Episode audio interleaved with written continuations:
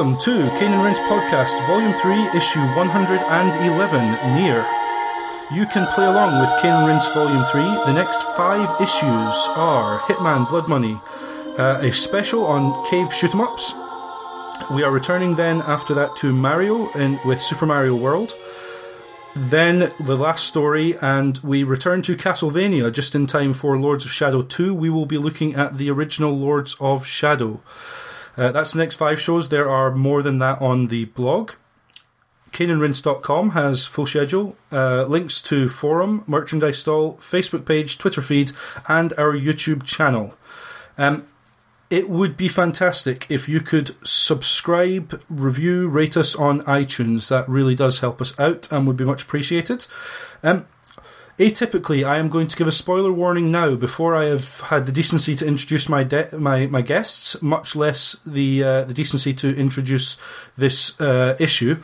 Uh, simply because it's going to be very easy, very quickly to start spoiling um, spoiling Nier and what it is. So, if you think you would like to be surprised by Nier, as many people are, uh, go away and, and, and please do play that now and think of us once you're done. Uh, if you are happy to uh, be spoiled on Nier, then you're in the right place. I'd also like to add that you should be thinking of us while you're playing the game. right, right. At all times. Uh, we'll get to introducing our uh, guests in a second. You've probably guessed Darren's joining us. Um, but first to say, in April 2010, Cavia and Square Enix released an action RPG that quietly served as a continuation of the secret fifth ending of Cavia's relatively niche PlayStation 2 action RPG, Drakengard.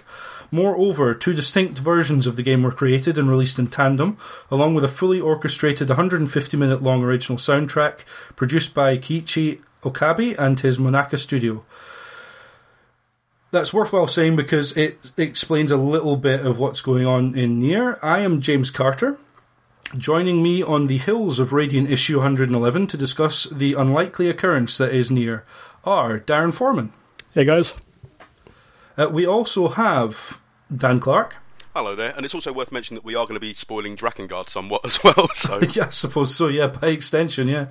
Um, and from Joystiq.com, we have Sinan Kubba returning as well. Thank you very much. Hello, thank you for having me. Uh, even scratching the surface of Nier sounds really daunting. It does a little, yeah. When I say it's an unlikely occurrence, that I think that intro intro sums it up quite nicely. It's it's niche for even a niche game. So, uh, and and they've gone to great lengths to make it a rather big bigger event than one would suspect. Uh, which leads us nicely on to our histories with the game. So, uh, Sinan, would you like to get us kicked off? When did you hear of Nier, and uh, and uh, how long ago did you play the game? Uh, so I heard of Nier in the year it was released, which was I think 2010. Um, Yeah. A few months after it came out, it had a, uh, as we'll get onto, a, some, a somewhat mixed reception, but it kept getting um, that name just kept popping up from certain people, like a, a game that hadn't been given enough service or enough justice, and uh, we ended up recording a podcast on it for um, my previous podcast, my previous podcast, Big Red Potion, um, and that's when I played the game. And uh, the yeah, I finished it, uh, the first part of it. I didn't do the, the new game plus, and I haven't yet since. But I've uh, I keep finding myself drawn back to the game. So that's I guess that's my history in there. Uh, yeah, yeah, I think that that, that that's quite a familiar story amongst uh, p- amongst a certain group of people on Twitter. Absolutely. So, Dan, how about yourself? Um, well, I, I was actually looking forward to it, but only from a few weeks before the release. I suddenly saw some trailers on the net, and it started to look interesting. But then, I, think it got lost. There were a lot of other games that came out at the same time, weren't there? It was like Yeah. Final Fantasy thirteen, maybe like a, a week before or a week after, maybe even the same day. It was April 2010, and that uh, 2010 was the year um, that Darksiders and Bayonetta came out very early on as well. So yeah, it was it was amongst a group that came out very early in 2010, um, and would have been followed up by I guess Red Dead Redemption was 2010. Yeah, there were a lot of big So games. possibly yeah, shortly after that. for a niche game like this, I can got swallowed up. quite see how it got buried. And as Sinan says, the mixed reception kind of threw me off for a while, but then I kind of tried to read between the lines of the reviews, especially once I found out that the um, apologies, Sinan, the Joystiq review uh, of Nier, where um, the fishing game proved to be a sticking point, and the the reviewer gave up on the game at that point. and then I read the New York Times review, which was trying. It seemed to sort of be saying it's like this messiah game that we should send it to Congress to prove that video games are art. So I just knew I had to play it from that point, and, uh, and that's where it all started. Yeah, it's it's worth saying that at the time of release, uh, Justin McElroy's um, Joystiq non-review, as he called it, I think, Yeah. uh, w- got uh, w- was noticed um, pretty significantly at the time and, and caused a little a bit of a controversy. Although obviously, um, f- for his part, he, he was stuck early on in the game um, and and therefore felt that he couldn't, in all. Uh, you know, in, in all reason, uh, actually review it. Sinan, it, it's probably worthwhile handing over to you just briefly to, to say something on behalf of Joystiq uh, t- to that. Well, I can only speak on behalf of myself, I guess, really, because I wasn't Yeah. at Joystiq at the No, time. sure. Um, so I can't. Sp- and there are different editor chief, different uh, Hmm. people there. Justin's moved on to Pat- to Polygon, and I wouldn't want to speak on his behalf either. No, what sure. I will. What I will say is, I, I think uh, my personal view is he probably could have. Uh, could have come back to that game, and uh, I, I don't. I don't think he. I'd, I'd, I'd wonder if, in hindsight, he'd go back and do that differently. Um, but uh, at the same time, there is some truth to being stuck on a game and not being able to get past it, and uh, saying you can't review it. Um, I Yeah. think there are there are two sides to it. I'm, Yeah, I know which side I mean, it, I'd it's much on. better. Yeah, I'd say it would be much better for him to be honest about it than try and uh, fake his way through it. You know. Of course. Yeah, yeah, Absolutely. yeah. And it did much. make for quite a funny video watching him trying Yes. to, to fish for like 20 minutes. I, I think yeah, that's the thing that sticks out in my mind is is none of the none of any controversy that may have ro- arisen or been manufactured around it.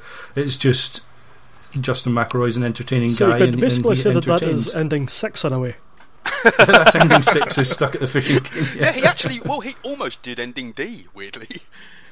I suppose so. Yeah. Uh, and Darren, yourself, when did you come to Nier?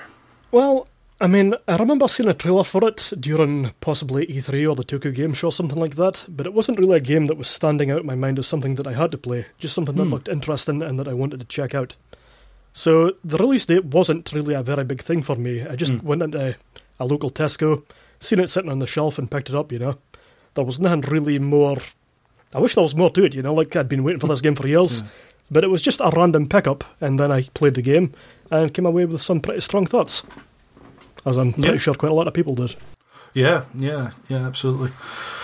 Uh, yeah, for myself, um, uh, it was a few months after release that I really sort of cottoned on. I'd, I'd heard all of the I, buzz seems an odd word, but the chatter about Nier when it came out, and it just it intrigued me more and more and more to the point where I thought, you know what, no, I've, I've got to check this out. Um, it's a weird one because the touchstones a lot of people have as as games that it may be similar to. I hadn't actually played back then, and I've since gone back to some of those afterwards, and, and it's clear to see the the games that Nier evokes. But um, for me, it was quite a fresh experience. Um, This was before you'd played many Japanese games at all, right? Th- this was yeah. This and Bayonetta were, were two of the first because yeah, we had that conversation, uh, Dan, back then. Uh, this and Bayonetta were two of the first games I actually played where I got over that. There's a there's an aesthetic and a tone to Japanese games that I really struggled with. Um, up until th- those two games, this game and, and Bayonetta, kind of broke that for me, and, and since then I've uh, yeah sort of eaten up as as much of that kind of uh, off kilter, um, as I say, aesthetic and tone as, as I possibly can. So If I could think of two Japanese games which talk about Japanese culture more, like Hmm. Japanese Yeah. game culture in particular, like, those are those those are the two. Um, yeah, yeah, games definitely, about yeah. games. yeah, absolutely. yeah, yeah. Really strange one. Can't put a finger on it, but it was it was much more uh, me changing than uh, than suddenly the game's doing anything different. I think, um, uh, yeah, just perspective shift, and and here I am sitting talking about Nier, which Well, would not have happened three it, years it was ago. quite exciting because I'd only played it very recently before you. I think I was doing like ending B at the same time that you were just starting out. And I remember these like quite feverish conversations on Twitter, like, Yeah. "Oh my god, like, this, this, this," which we'll come to during the show. But I don't want to Yeah. spoil it all now, obviously. Yeah, yeah. But it's one of those games that I think did, um, for a certain group of people on Twitter, it was this quite um, a bit like the discovery of Fez, but without the needing to do that to get further into the game. Yeah. But you know, like trying to sort of learn more about it as we went through. The the only tweet that I can remember James putting on uh, Twitter was Kaine's got what? With about 90 exclamation marks afterwards. which again we'll get to later because yeah, uh, as always, these characters on the surface um, can hold you at a bit of a distance. I would argue they can be a, a, certain stereotype or can seem like a certain stereotype that is easy to be standoffish and stand away from. But as you play through Nier and, and each of its four endings, they they draw you in, which is I would say pretty emblematic of my experience with Nier uh, on the whole. Well, thanks. Um, You've just done my final thought for me. I spent like ages trying to write all that. We've got a clear hour and 20 minutes before we get to that point. Everyone, will, including myself, will have forgotten. So, so uh, speaking of that release, um, it's kind of it's kind of complicated, but not really. In that the game that we call Nier in the West is officially titled Nier Gestalt on Xbox 360 in Japan and on Xbox 360 and PlayStation 3 everywhere else in the world. There was also on the same day released Nier Replicant, which was the PlayStation 3 version in Japan. Dan, would you like to tell us about the difference between those two? Um, yeah. Although I I don't think the official line we have now is what actually happened, but um, hmm. depending on what you believe, they thought they needed a older character to appeal to the Western audience, yeah, or that they needed a more anime-like character to yeah. appeal to the Japanese audience. Now it's a bit of a chicken and egg situation. Uh, early on, uh, around the game's release, or and and pre-release, they'd said that the Japanese anime version had come as an afterthought, right. and then other interviews since have said it the other way around. So it's all a bit yeah. obfuscated, but but yeah, that's the main reason behind the. And it is also quite strange because the DLC allows the Western copy to have the Japanese protagonist instead of like our Nier while they're playing yeah. through it. So the Japanese game, the younger protagonist is the brother of the girl Yona who you're trying to save. Yeah, uh, sixteen years old, I believe, is is the sort of target age for him. Um, well, he's got he, enough zips to prove it. and and um, Yona it, it, stays the same and is probably we say what 12, 13 year old girl, maybe 14, 15. It's difficult to tell because she looks quite tall, but definitely has aspects of being a, a young girl still. Um, but yeah, in the Japanese version, she is younger sister, um, whereas Nier is very definitely a rather old grizzled man in, or older grizzled man, we should say, in uh, in the Western release. It's a strange one. Which, which yeah. do you tend, if you were deciding yourselves, which you think was the original story, brother or father, which makes more sense to you? Personally, father because, but it may just be because that's what I've played, played, To be honest, yeah, it's, yeah that, it's very difficult. I think that the father angle is probably my preferred one. Although I think that it could possibly have been the brother that was original design. Yeah, hmm. it just seems more in line with the normal Japanese storytelling. Yeah, I, I can't think of any other situation. Uh, the protagonist seems like almost the one thing you would not want to change if you were changing something about a game or a film or a TV show or something like that. Seems like the protagonist would be the one thing, the one constant almost. But this is a very strange situation. Especially as it's literally the one thing. It's the There's one change. Yeah, else everything else is the same. And the most yeah. interesting thing about it is that it, the the game is named after this protagonist who is different in both copies. yeah. yeah, yeah, yeah. Very strange. Sinan, do, do you have any um, any thoughts on on that? I mean, I I think it would be great if there were more brother sisters in games than than father daughters. I think the father daughter yeah. thing is a bit played out, but like like you, James, I kind of maybe because I've played it this way, mm. but it, it, seems right to be father and daughter. That makes I actually would say it makes more sense in how that story plays out as well.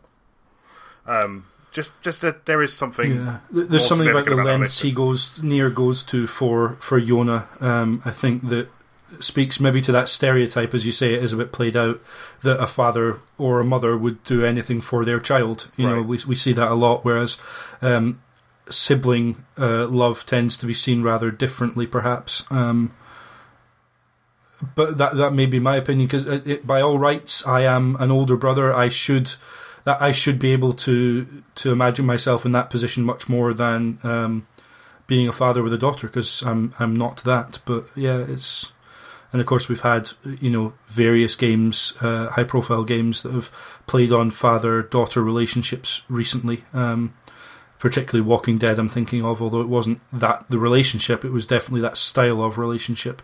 Um, and and Last of Us similarly uh, has, has played on that. So, so we've touched on critical reception, which I think we would all perhaps categorize it seems as as mixed. Um, some very strong fans, diehard fans almost of of this game, very uh, staunch advocates of it, and then some people who kind of, I, I wouldn't say I, have I've heard anyone being dead set against the game, but certainly a lot of sort of more head scratching responses. I would call it maybe just not quite not quite seeing. Uh, maybe what other people do in, in NieR. Um, as far I'm as such a snob because the very second you said that, I was thinking, uh, "There's no AK-47s in the game. This is shite." Well, uh, a, a, couple of forum posts did did touch on something that I've kind of felt, which is uh, this game does feel like it came in the middle of what was now last generation and was harking back to the generation before, when most mainstream games seem to have been doing something else than than this sort of stuff. It did it does feel like there was a certain uh, a, a, a, tide, if you like, in in a certain direction um, at this point.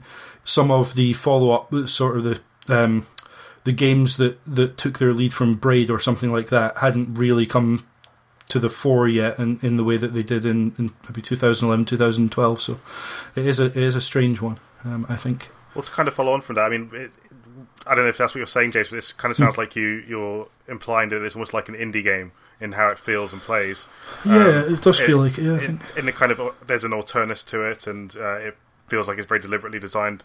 Um, I wonder yeah. if it would have been if we're if 2013's gaming press would be a bit more prepared for a game like Nier now, when we're seeing that, that shift is a bit uh, more apparent towards uh, AAA games having or trying to show that they have a bit more authorship. Yeah, um, I mean, I think certainly the playing with different gameplay styles, etc., and not just in the way of to, to follow on from Darren's um, way of describing it, not just this is a shooter, but you've got a turret section type thing. Actually, a different gameplay style and mixing it up in the way that Bayonetta is another good example of a game that just suddenly, and Darksiders actually, suddenly threw you in a direction that wasn't what you'd been doing for the past five hours. Um, and put you in a very different gameplay setting. Um, I think there's more more willingness to experiment with that maybe now, but that could just be that I, I quite like that style of, of design, and I'm finding I'm I'm drawn more to it perhaps rather than actually being an increased uh, trend. I will. Uh, the other thing I'd also say is I, if I if I had to review it, but um, hmm. it would depend who I'm reviewing for, obviously. But it's difficult because there there are flaws. There are definite flaws in this oh, game. Yeah, yeah. Um, and you'd have to make mention of them, but um, at the same time, like I can't think of any games which are more interesting from the last generation. Than yeah. This. So it's such a it's such a difficult game for a, a, reviewer to approach. Yeah, yeah, definitely. Yeah, I think it's easy to see why why some people kind of left uh, were left nonplussed by the game. Um, head scratching is the term I used earlier, and I think that, that kind of applies. Um, as far as commercial performance, I don't like sales figures. I feel like they're used as PR and advertising a bit too often. In this case, I don't think we can claim that I'm trying to use this as any kind of advertising for the game. Um, roughly about 780,000 copies sold worldwide, um, which isn't on the surface of it for such a niche game. It's not bad by any stretch of the imagination, but for a third person action RPG, we've seen games like ostensibly like this do, uh, you know, do much better in terms of sales. Um, From Square and, Enix. For, uh, yeah, yeah, absolutely.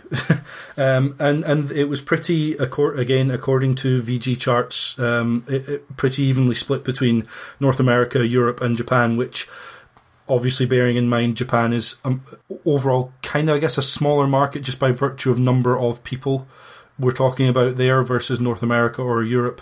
Um, that's uh, probably means that it sold better in Japan, which isn't entirely unsurpri- uh, entirely surprising, I guess. It was completely non-marketed here. Like there was no marketing yeah. in the West whatsoever, as far as I could see. Well, that's what I said earlier. I mean, like when it came out, I, I just found it lying on a shelf. I had no knowledge yeah. that the game was out. There was no advertising for it. It just seemed that Square wanted to kind of pop it out on the shelves and forget about it. Hmm. Um, I think the proximity to Final Fantasy thirteen. I think they're just their eyes were just in a. It's so strange, you know. Like, can you imagine how mm. many minds would be blown and people wouldn't be able to process it if this game had been Final Fantasy thirteen with higher production values? Same storyline, same general gameplay. Yeah, yeah, that would have been incredible. Minds See, would me, be exploding it, all over the place. it would have been a great last gen Final Fantasy game. Yeah, you're right. And it would have had a, a decent story, you know? That would have been nice. Well, speaking of those production values, um, we're going to come on to the music of the game pretty much last of all because I think it's something that is probably important uh, to give a, a separate section to. But I kind of mentioned it in my introduction. This game, by all rights, is a very niche product, but two separate releases, they actually went to the trouble of okay, it's just changing the character art and, and a few lines of dialogue, but they were they were um, translating it for each region anyway, so that probably wasn't ridiculously difficult, but its lengths to go to, such as producing a soundtrack that we'll talk about later, such as producing um, a book to go with it, it, along with the theme of the game called Grimoire Nier. Um, it seems like there were grand intentions behind this, and that's part of the authorship you were talking about, I think, Sinan, in terms of giving Cavia um, not free reign. I'm sure the, the they had budgets and scope, etc. But they were afforded a lot of, um, it seems, license to develop art and music and a, a, periphery to this game that maybe would be more at home around a quote unquote bigger game. Um, Nier seems like an odd fit for it, perhaps. Um, Dan, do you want to just talk us through Grim- Grimoire Nier and, and what it is? Because it, it sounds daunting, frankly. Yeah, um, it is. And it's. It, the original book's only in Japanese. It was only uh, hmm. ever published in Japan, and what it attempts to do is explain a little of the the backstory of the universe. Um, it also gives, yeah, detail on all of the characters, um, and every weapon in the game has its own little story in this book. Uh, in fact, it has uh, each weapon has three levels of story for the different times you can level it up in the game.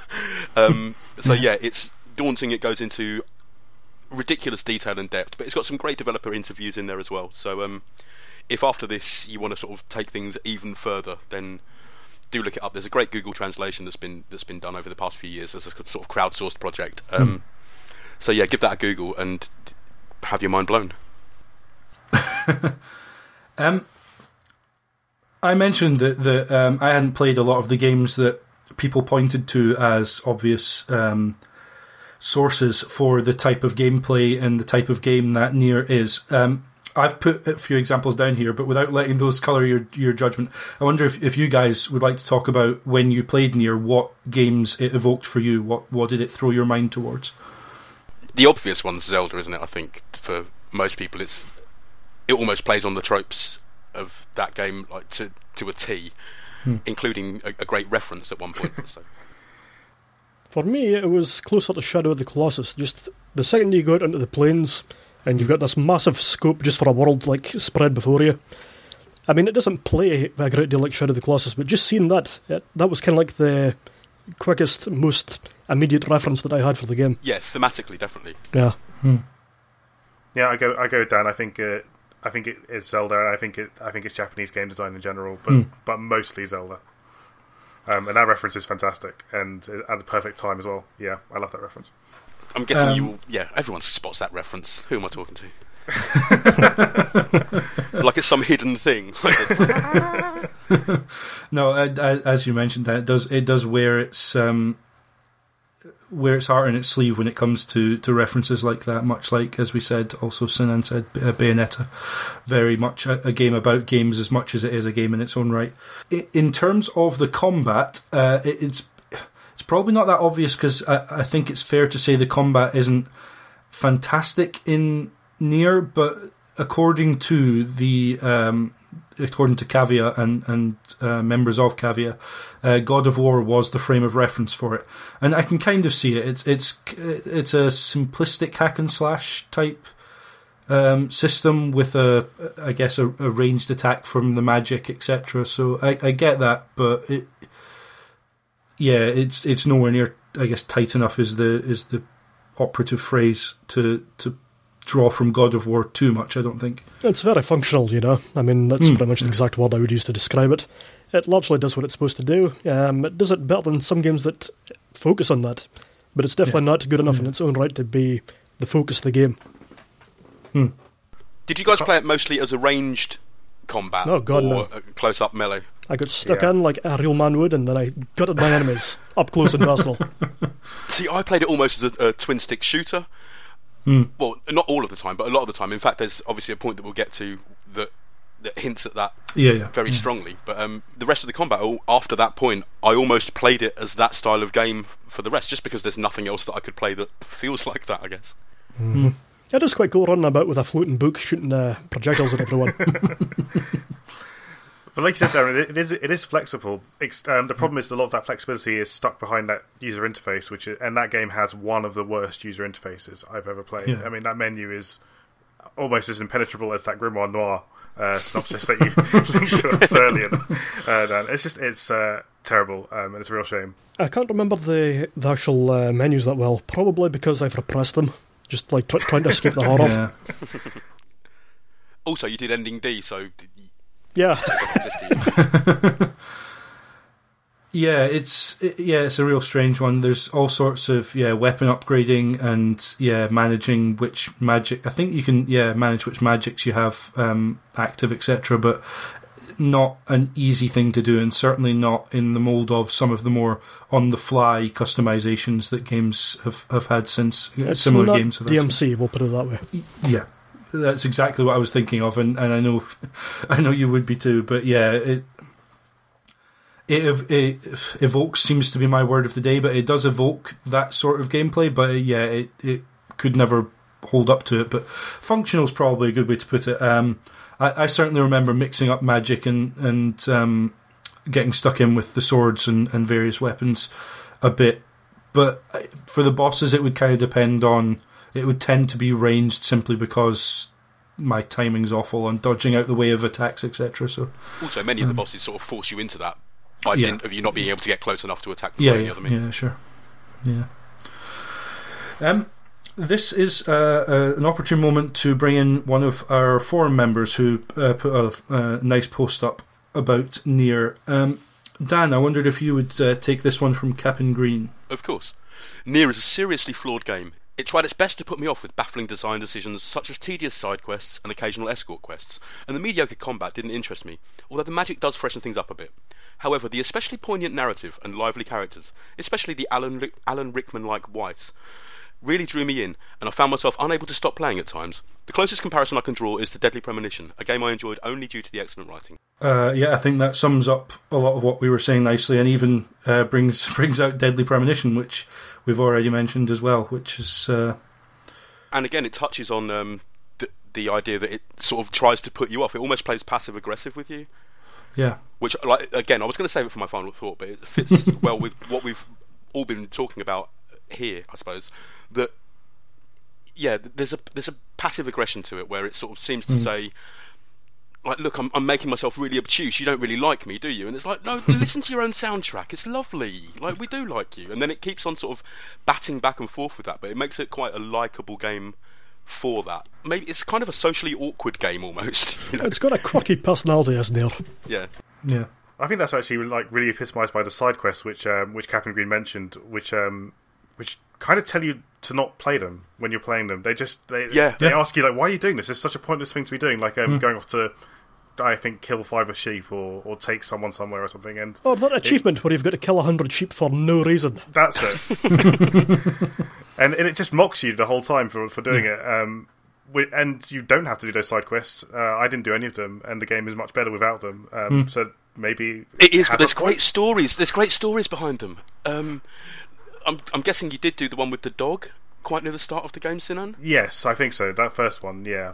Uh, is that first Where, one's like for fifth um, or sixth one? Or yeah, it's yeah. very early on in the game where um, there's an old man in the village who wants you to rescue his dog. Um, so you go off hunting and you find the dog, but the dog's dead. So uh, it's, you think, oh god, they've done it again. They've put me in another side quest with another depressing ending. Ha ha ha. So then you go back to the village to tell the guy, and then he's dead as well. So it's like an extra little punch, like that little dum. Well, and, and it transpires that the dog has a leaf in its mouth that was probably his medication that would have saved him as well. Yeah. Which Yeah, is it's just, all, uh, it, it's like the knife's bittersweet. already in. We'll just twist it a little bit. Just, just you know, you went out your way to do this. We're going to slap you on the back of the hand for it. You know, It- it- And now yeah, I very realise much. why I was told never to do side quests. Holy shit! I mean, Yeah, Yeah, you Th- need there's there's a, a lovely story. I think it's the Postman missions um, where it transpires. There's that he a, had an old- and he was seconds away from being remarried.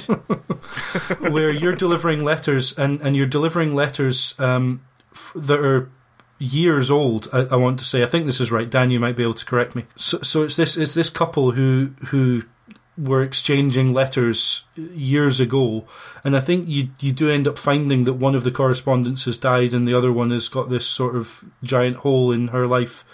Um, I think that's right. I might be misremembering, but I think it, it's something to do with hidden letters and someone like them, them Yeah. writing letters on behalf of the person, or, or it's just another. Yeah, yeah, that's right. The letters story. keep coming, um, despite the fact that the person that they are ostensibly from has died, and someone is continuing that uh, that letter writing. It's just very bizarre. And as Sinan says, the first one of the first things you're told is don't do these side quests. Absolutely, do not do the gardening quest, despite the fact there's an achievement for it. Don't kill sheep because it's horrific killing sheep. First thing you have to do in the game is get three lots of mutton for um, for someone in the village, and it's really upsetting, frankly. Darren, I'm sure you disagree, but I found it upsetting. no, basically, I'm quite happy killing anything that's trying to stab me, but other than that, I am a complete wuss. They, they do have a, a mean kick on them, I suppose. So uh, they, yeah, the minute that happens, deserve they get slaughtered. Oh, on Uh, side. So if you didn't do the side quests, or did any of you do the side quests? No. I suppose you did a few here and there. I, I did, yeah, about half of them, I think. Um, if we're on that here, then did you do the Yeah. shark fishing one? To, to Uh, make the shark fin soup for the chef. No. I did some fishing, but I didn't get that far. I don't think. No. Uh, it's another lovely one, and again, it's like spoilerific, but it's only a side quest. So, Yeah, yeah. um, so the chef in the uh, seaside town, in the bar, uh, he Yeah. asks you if you can get uh, go and catch some shark for him, so he can make you shark fin soup. Hmm. Um, but the shark has got quite a low, um, what's the word, probability of being able to catch it. So it takes quite a while, like maybe an hour or two of fishing to get it. Then you take it back to the restaurant, and he's like, "Oh, I'll cook us some up now," and he does, and you both eat it. And his verdict is, "Well, it's all right, but next time I'll probably make it without the shark." So next time I'll just make soup. Yeah, yeah, and not send you on this like two to three hour mission for nothing. I was half expecting the chef to be dead by the time you got back, to be honest. the shark kills him. Yeah. The- These side quests are like a really good thing to read up on, but not necessarily maybe play. Not to play. Well, I mean, Yeah, that's the I thing. mean- I mean, I was warned before uh, starting the game that doing side quests was usually half an hour jo- journey across the map, half an hour journey back, nothing to show for it. Yeah. So Other than a beautiful little story, like little vignettes of this world. Yeah. Um, see, I want to do a playthrough once I finally get round to ending D, which I keep putting off. I keep doing the side quest in the second half of the game because I'm I, I just don't want to end the game.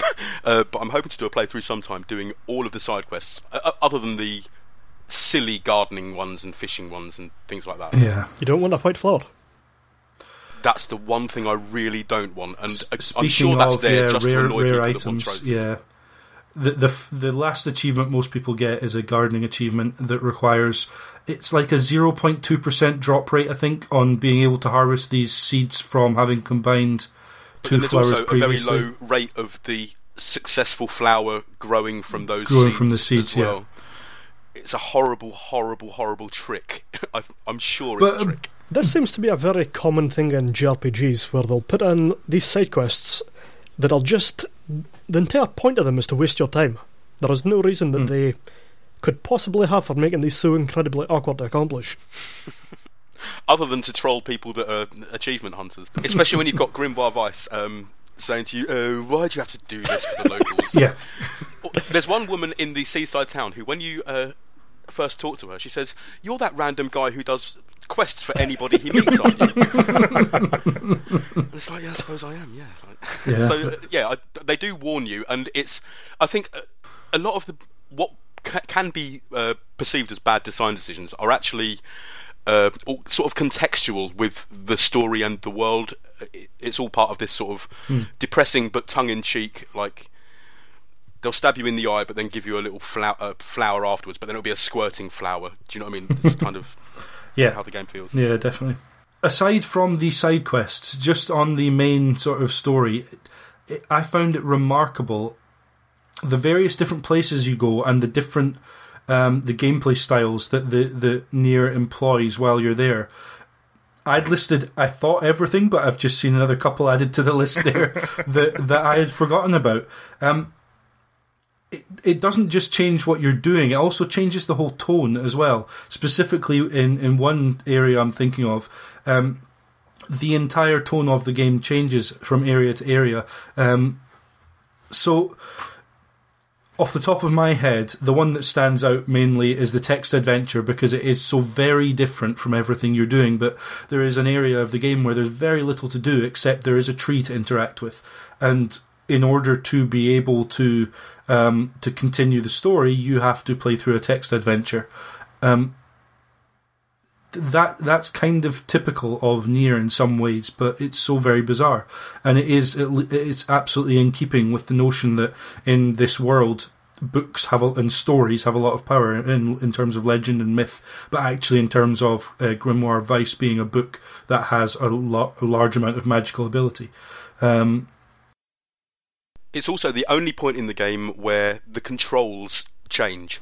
Mm. Yeah. Uh, every other, even though it goes through many gameplay styles, the controls are always uh, sort of fixed and f- like they yeah uh, consistent yeah. throughout the rest of the experience. Yeah. This is the only point where they they're not. So that's a really so good point, right. Dan. I mean, it, it's, it's, all done by shifting the camera. Um, yeah, yeah, and yeah. that's it's a really clever way of doing it, but it's very effective. I think also, the other clever thing about it is for like the first three or four hours of the game, it is really strict Zelda-ness. It is like you uh, you hmm. leave that village, and then it's essentially it's behind the hero uh, Zelda camera in a very open world and open field, and it doesn't do anything crazy. And then all of a sudden, you know, I think I think the first thing is the the top down shooter. Maybe is that right? Um, in a, yeah. in a dungeon, yeah, and then you get to. Uh, uh, I think the, the the manner where you have the isometric survival horror, uh, yeah, uh, yeah, which is like Resident Evil, very Resident Evil. Yeah, like, very much. uh, yeah. And then it keeps doing that over and over, and, and all of a sudden you're just like wondering what it's going to do next, um, and it, it constantly surprises. But yeah, I think if it, if it was doing that from the start, it might not have had as much impact. Yeah, it does It very much sets, sets its stall out, and then it, it seems like in many ways what we're what we're talking about. Nier is trying to surprise you at every single turn, but only after it's set your expectations, which is is quite a smart thing to do. Um, so, uh, any particular favourites that stand out? Certainly, the um, the Resident Evil throwback really stood out for me, despite having only played, I think, like demo of Resident Evil that came out round about the time. Instantly recognizable because the music changes, there's a filter over the screen, the camera position changes, and all the other stuff it's doing is is just it's really clear what it's they're. Burned into our collective memory working. anyway, isn't it? It plays Yeah. only really plays on tropes that even if you haven't played the games, like with Zelda, you you knew understand reference yeah. even if you hadn't played yeah, it. yeah, yeah, definitely. Um, any, anything else stand out for anyone in terms of the various different gameplay styles that they uh, they employ throughout the game? I loved the Ridge Racer style uh, power sliding or drifting of the boars as you as you rock around the world. So that's in the second. Uh, it's the second half of the game where you get to the point where you can ride the um, the boars, isn't It it? depends when you kill uh, the big boar. You can do Yeah. it quite early in the game if you um, sort of not exploit it, but um, if you sort of can do magic for a long, long, long, long time, yeah, you yeah. can do it quite early. Right. Okay. But yeah. Um, yeah, and and that becomes almost like your fast travel, kind of, because you can move much faster across large the, the larger areas that become simply just barriers to navigation. They, they And become can you just slide have into to sort of- swathes of shapes Yeah, as and you that, of that go that's the advantage is if if you can slide with any accuracy at all, it can make uh, the combat an awful lot easier as well. Um, I think I, I particularly liked whenever it moved into 2D. Um, there's a Hmm. 2D platforming uh, area, uh, which is very brief, but it's it's surprising when it happens. You Hmm. don't think the game can do that. But also in the villages, whenever you go into certain Yeah, houses, inside, yeah. it becomes 2D. And I don't know. To me, that immediately evoked, to use James's word, um, uh, Zelda 2. Yeah. Uh, well, that's the thing. I mean, Kenny's, uh, not Kenny, Neil's house is uh, exactly like that. Yeah. You know? yeah. Yeah. Um, and there, I think there are a few other ones as well. I think Popola's house as well, or Devola's house. Um, I think almost every uh, internal location, every uh, like shops and bars, all all switch to the 2D Hmm. right. style. which is which is like um, Zelda 2, which Uh, Yeah, yeah. I, I don't know. Just to me, without all the references to Zelda, it felt like that was very deliberate. Of course. My name is Error. Yeah, I mean, it struck me. I, I put the game in today, and for reasons that will become obvious, I had to start a new game. Um, and it struck me that yeah, you when you zip um, one thousand three hundred and twelve years into the future, I think it is. Um, you start off in a two D environment. Now you can turn Nier towards and away from the screen, if you like, uh, to interact with things that are behind and in front of him. Um, but it actually, as a 2D game, atypically against what is often a, a criticism, it's it's an incredibly beautiful game to look at because immediately you're comparing it to other 2D side-scrolling games that often are older games or or um, downloadable indie games nowadays, and to see the, the level of detail, the level of art inside Nier's house, even even though all you're doing is walking right to left from Yona's bed down the stairs and out the door. Um, yeah, it, it just struck me as as actually incredibly beautiful in, in some ways, um, which I know the game is is oft criticised for not being. Um, but yeah, I, I really liked the 2D sections as well. So yeah. Um, okay, so we've talked about uh, before we get on to story and endings and the like. Um, part of what makes this game feel Zelda esque, I think, is is one particular area that you go to very early on in the game. Um, so the village and as well the northern plains that you go out to, they feel like open grassy areas, but actually. The world's actually relatively small, given it's an open world and it was made in 2010. Um, and you've got all these areas that are linked together by these grassy, green, open fields that feel really different from one another. I, I think, to me at least.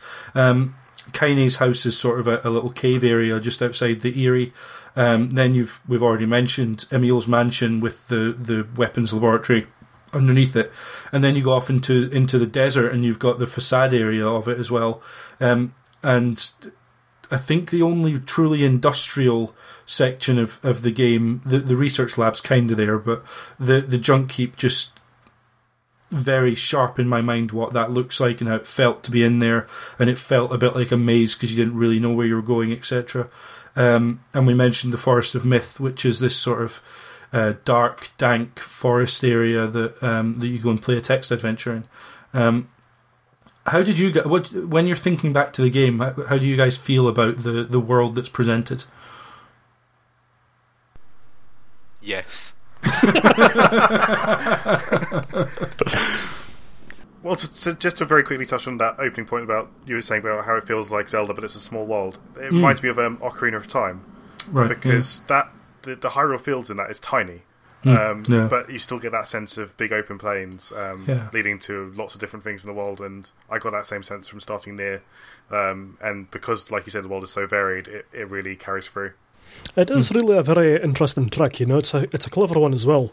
Where if you're spending time just in this massive map, where you've got this great music playing in the background and you're going around, you'll you'll feel as though the world is bigger than it technically is. You know, yeah. it's just yeah. got that feeling of expanse that uh, even though you're going into the smaller dungeons that are a little bit more cramped, what's sticking in your mind is just a massive field.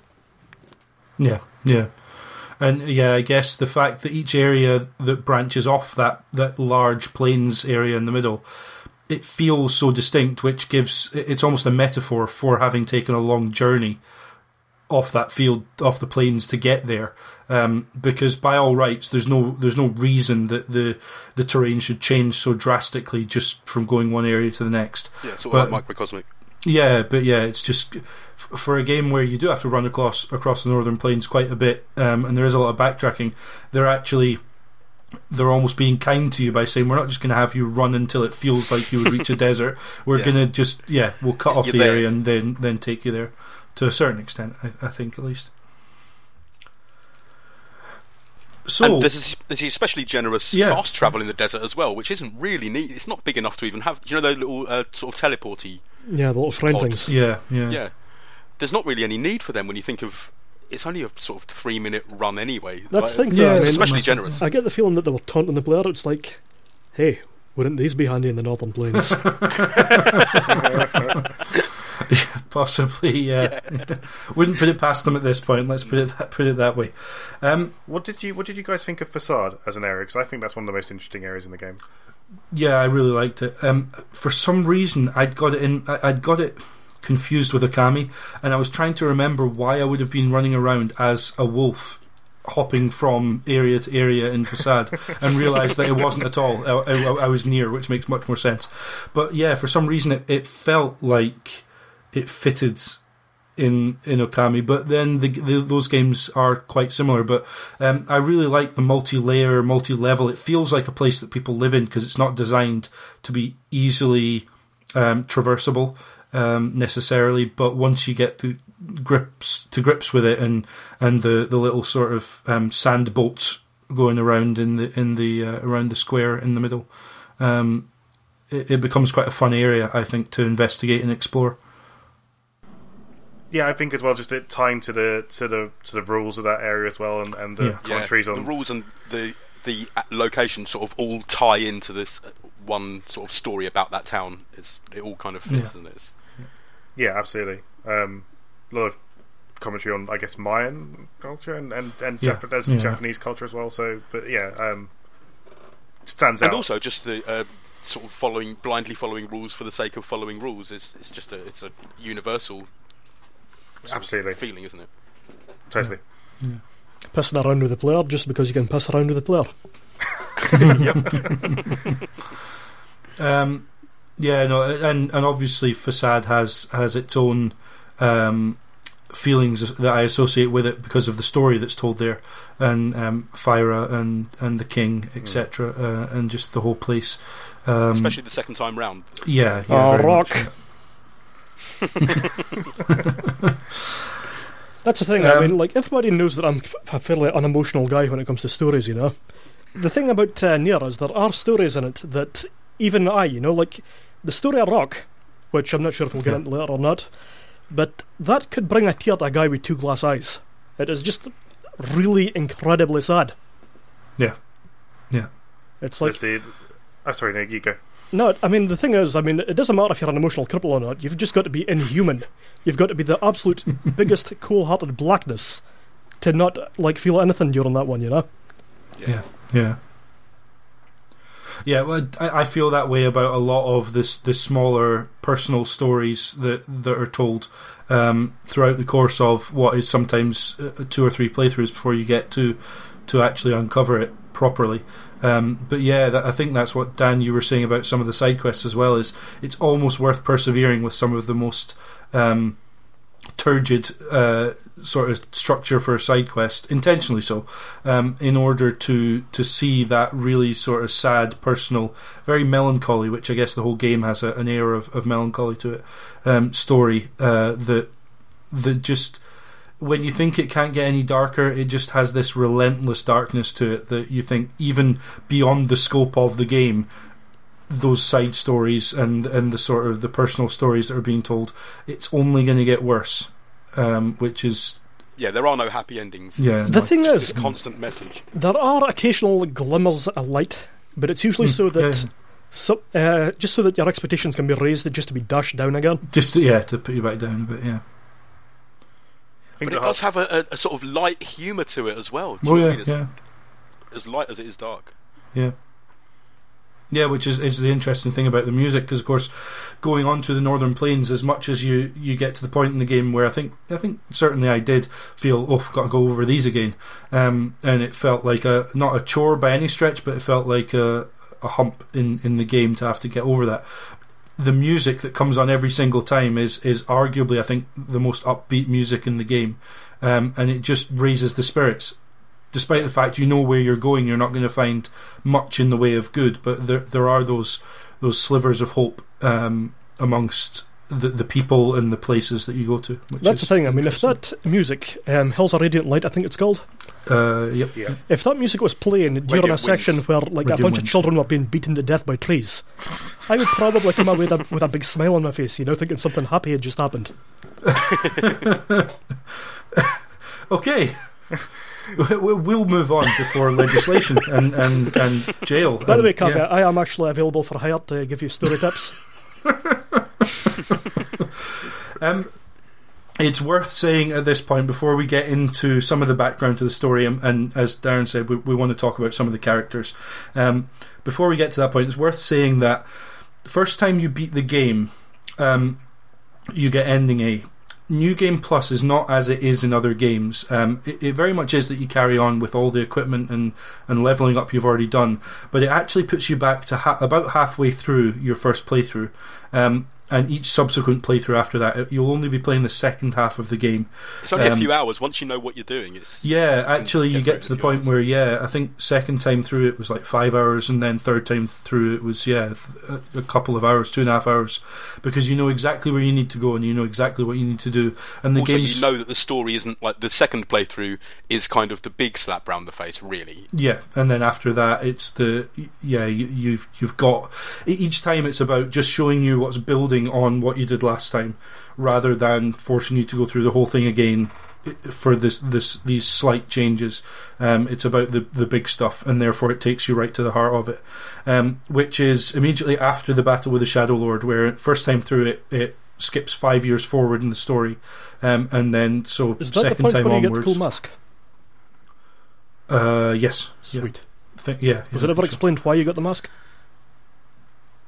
Because masks are cool. Because yeah, that's that's good enough reason for me.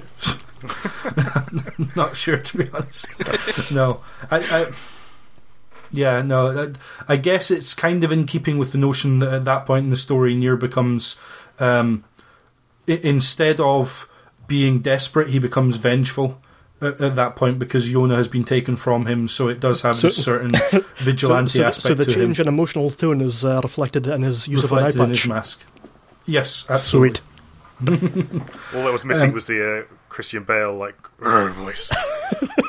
Which he's got a little bit going on all the way through, but he's he's kind of struck a happy medium, uh, Jamieson Price, uh, of making yeah making Nier sound gruff enough to be perhaps yeah kind of Batmanish, but yeah not quite that that much. The only problem is it's the world's um, worst disguise.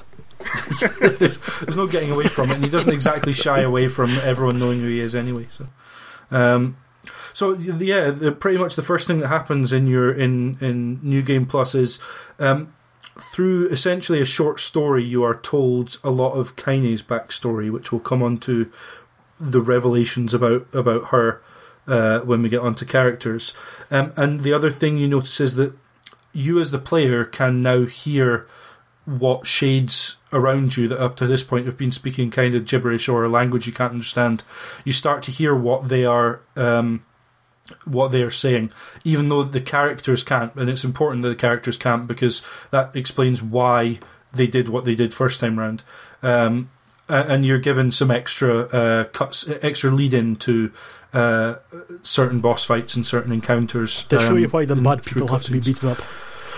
They, yeah, they, they they flesh out some of the characters that were just enemies to be defeated first time round, and, and give Darren a reason to want to defeat them second time round. Um, I'm looking at you, Hansel and Gretel.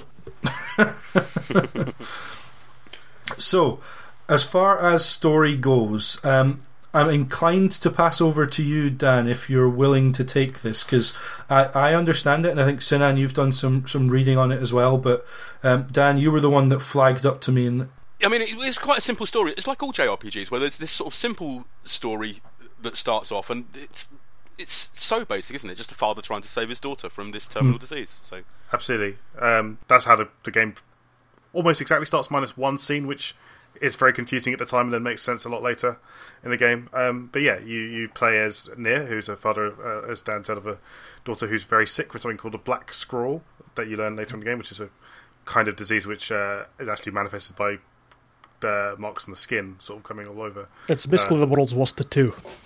Yes. Uh, yeah, that's a really good way of looking at it, actually. Um, uh, so yeah, uh, you you're trying to find for search for a cure. You meet uh, you meet Grimoire Weiss, who is a uh, a book uh, that can talk and seems to know everything, but can't really remember much about him himself. Um, there, then you or meet can he or can he dot dot dot. Uh, then you meet meet Kaine, who is a a warrioress who is clad only in her underwear. Uh, which seems very strange. But again, that makes sense a lot later. You meet all these characters. Uh, eventually, Yona is taken away by the uh, the kind of shades, which are these monsters in the world, and uh, and uh, in terms of that basic story, that it's limited to uh, to Nier going off to rescue her and bring her back, and then you Yeah. uh, it all gets much more complicated the next time around. So, uh, I'd also like to point out just now that um, the Black Scrawl, yeah, if you look at the individual bits of it, it's actually human DNA. No, I think you're right. It is actually uh, the pattern of DNA, isn't it? yeah, which, which again makes sense when you understand what that is supposed to be or supposed to represent. So, so Dan, would you like to fill in a bit about maybe the the background to this? What you find out in in playthrough two, and, and from doing a lot of reading, is actually going on in this world. What the Black Scrawl is and where it comes from. Yeah. Oh man, I'll attempt to. It's quite an awkward one. Um, I'm just looking at the Grimoire Nier now, and see the timeline of the backstory Mm.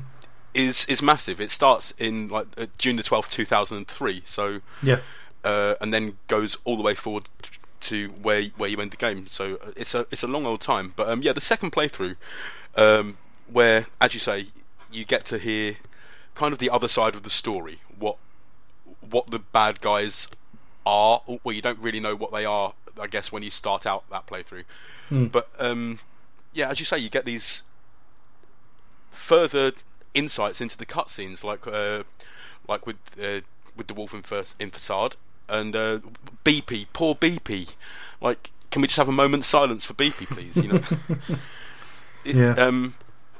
So yeah, you're just constantly getting this this sort of deeper insight into it, and it all stems from, as you mentioned at the beginning, uh, an ending of the game Drakengard, a non-canonical ending to Drakengard, where suddenly at the end of the game, your main character and the dragon got zapped to modern day Tokyo uh, to fight the final boss, and what they brought with them, and like yeah, the sort of rift that that caused, these sort of interdimension, well, creatures from another dimension suddenly coming and having a massive like firefight over Tokyo is kind of what kickstarts the whole thing, and it's all yeah. A bit odd. so So yeah, the Grotesqueries Queen, um, her body, which is is a humanoid but um, gi- giant, looms over an entire city. Um, her body breaks up into into this like almost snow in the air, but it, I think they call it um, is it mako, um, and and that starts infecting people with the white chlorination syndrome. Um, which uh, turns people into the if if they accept the grotesqueries queen, they are turned into uh, a a soldier in her legions, um, and if they reject, then they die. Um, and so it, it leads to these um, legions of beings um, that uh, the, the Japanese government have to try and stop, basically. And the way that they do that is sort of multi-fold. Uh, they create various different projects to try and uh, and organisations to try and stop um, the spread of, of this syndrome. And their ultimate solution turns out to be Project Gestalt, which is to separate a human soul from its body, so that the body can die and the soul can live on as a shade. Um, or well, as a, in soul form, if you like, um, and and then in theory, thousands of years later, once the white chlorination uh, plague has has passed, um, two androids called Popola and Devola it's such a mad story. can can produce replicant bodies from the stored DNA of the gestalts, which are the souls. Um, the the replicants would then be perfect uh, vessels for the souls to be reunited, and, and humanity could live on. Um, It still makes if more sense of than that Bioshock makes Infinite. sense, yeah, I was going to say if, if that makes sense, then we've done a reasonable job. If it doesn't, I think we've done, still done a reasonable job of explaining the grand scheme of what goes on in this game. It's just And it bear in takes a lot of getting kind your of head the around. basic story. Yeah, Like, yeah. It's yeah. Can I, I, one thing I think it's, that's sort of gets undersaid when when it gets talked about is that you can play that game without doing any of the new game plus stuff, and it will make a kind of sense to you. Um, Yes, there's yeah, a kind of uh, for example, uh, at the at, getting into spoiler territory, at the, at the end you see a shadow form of Nier. If if you don't know what that shadow form is, Yeah. it, it looks like a, a sort of yeah a shadow form of Nier with, with wings, and for some reason it's extra powerful, um, and it's and it's trying to take Yona away from you. Um, To me, like playing that the first time too, I just sort of saw it as kind of emblematic of questioning whether what you were doing as Nier was. Uh, selfish and that you were just you know you were Hmm. Yeah. trying to do everything to get Yona back but what were the casualties of that of those actions Yeah. um, and of course uh, when you do play that second time through and you hear what the shades are saying like that only compounds that and in fact it takes Very it to much, a really yeah. dark Yeah. place I mean, ending A is kind of a prelude, isn't it? It's like sort of the beginning of Act Three almost. Yeah, all, all the all the pieces are there, and Sinan, you're absolutely spot on. That the tone is very much brought across. I think throughout the second half of the game, you start to get the feeling and the notion fairly strongly that what Nier is doing is a very, and actually he says very early on in the game, he doesn't. The world is dying, and he doesn't really care. That's not his responsibility. He is looking out for himself and his daughter, primarily his daughter. Um, frankly, he is unconcerned with the fact that he may be the one person that could speed the end of the world or or slow it down. That's not what he's he's about at all. Um, and yeah, that second ending where you then realise that um, the the Black Scrawl is is what happens um, to a person uh, when when their replicant starts to become self aware. Um, and and the the gestalt starts to try and take the body back over. So essentially, uh, Yona's body is a battleground for her. Her consciousness is a replicant, um, and her her soul that is trying to come back into the body. Um, yeah, it, it it takes a lot of thinking through and a lot of reading to try and get to the bottom of it. But yeah, no, you're absolutely right, Sam. The, the the important part is that you do get the feeling of all of that, even if you don't know the minutia uh, first time around, um, which is which is quite well done, I think. I also like that that was reflected in just how Nier looks as a character. Hmm. Um, I mean, for a Square Enix hero, he's not the you know uh, best looking guy in town. Let's face it. Um, he's kind of got a very rugged, uh, rough look to him, and Hmm. I, I think that's actually deliberate. I think that ref- that reflects that maybe he's not this perfect uh, character. That a very dark character. So, uh, notable amongst that description, we've actually not talked about some of the key characters in there all that much. So, we've talked about Nier and Yona, um, and ultimately, the the we'll get to a bit more of them in the endings, but we've kind of talked about what their arc is. I think really. Um, Kaine, however, we have touched on the fact that there is more to her than seems. Um, she it is it becomes fairly obvious at the beginning of playthrough two has been designed to to mock the sort of character who is skimpily uh, clad um, and supposed to be there for titillation. Um, and the reason that Sinan mentioned, I think it was you, Sinan, mentioned that, that it, it's kind of explained why she dresses the way she dresses and acts the way she acts. Um, the reason you find out about that is because and she has lived with her grandmother um, outside of the village in which she was born. Um, you are led to believe that the reason for that first time through the game is because she's an orphan, um, which is part of the reason. Uh, other kids made fun of her because her parents were no longer around, um, and also because she she um, has a fairly bad attitude. It's fair to say, lots of swearing, fairly aggressive, um, fairly abrasive character. And I'd also like Um, to say that Kaine gives you the best introduction to a game you've ever seen. Oh, absolutely.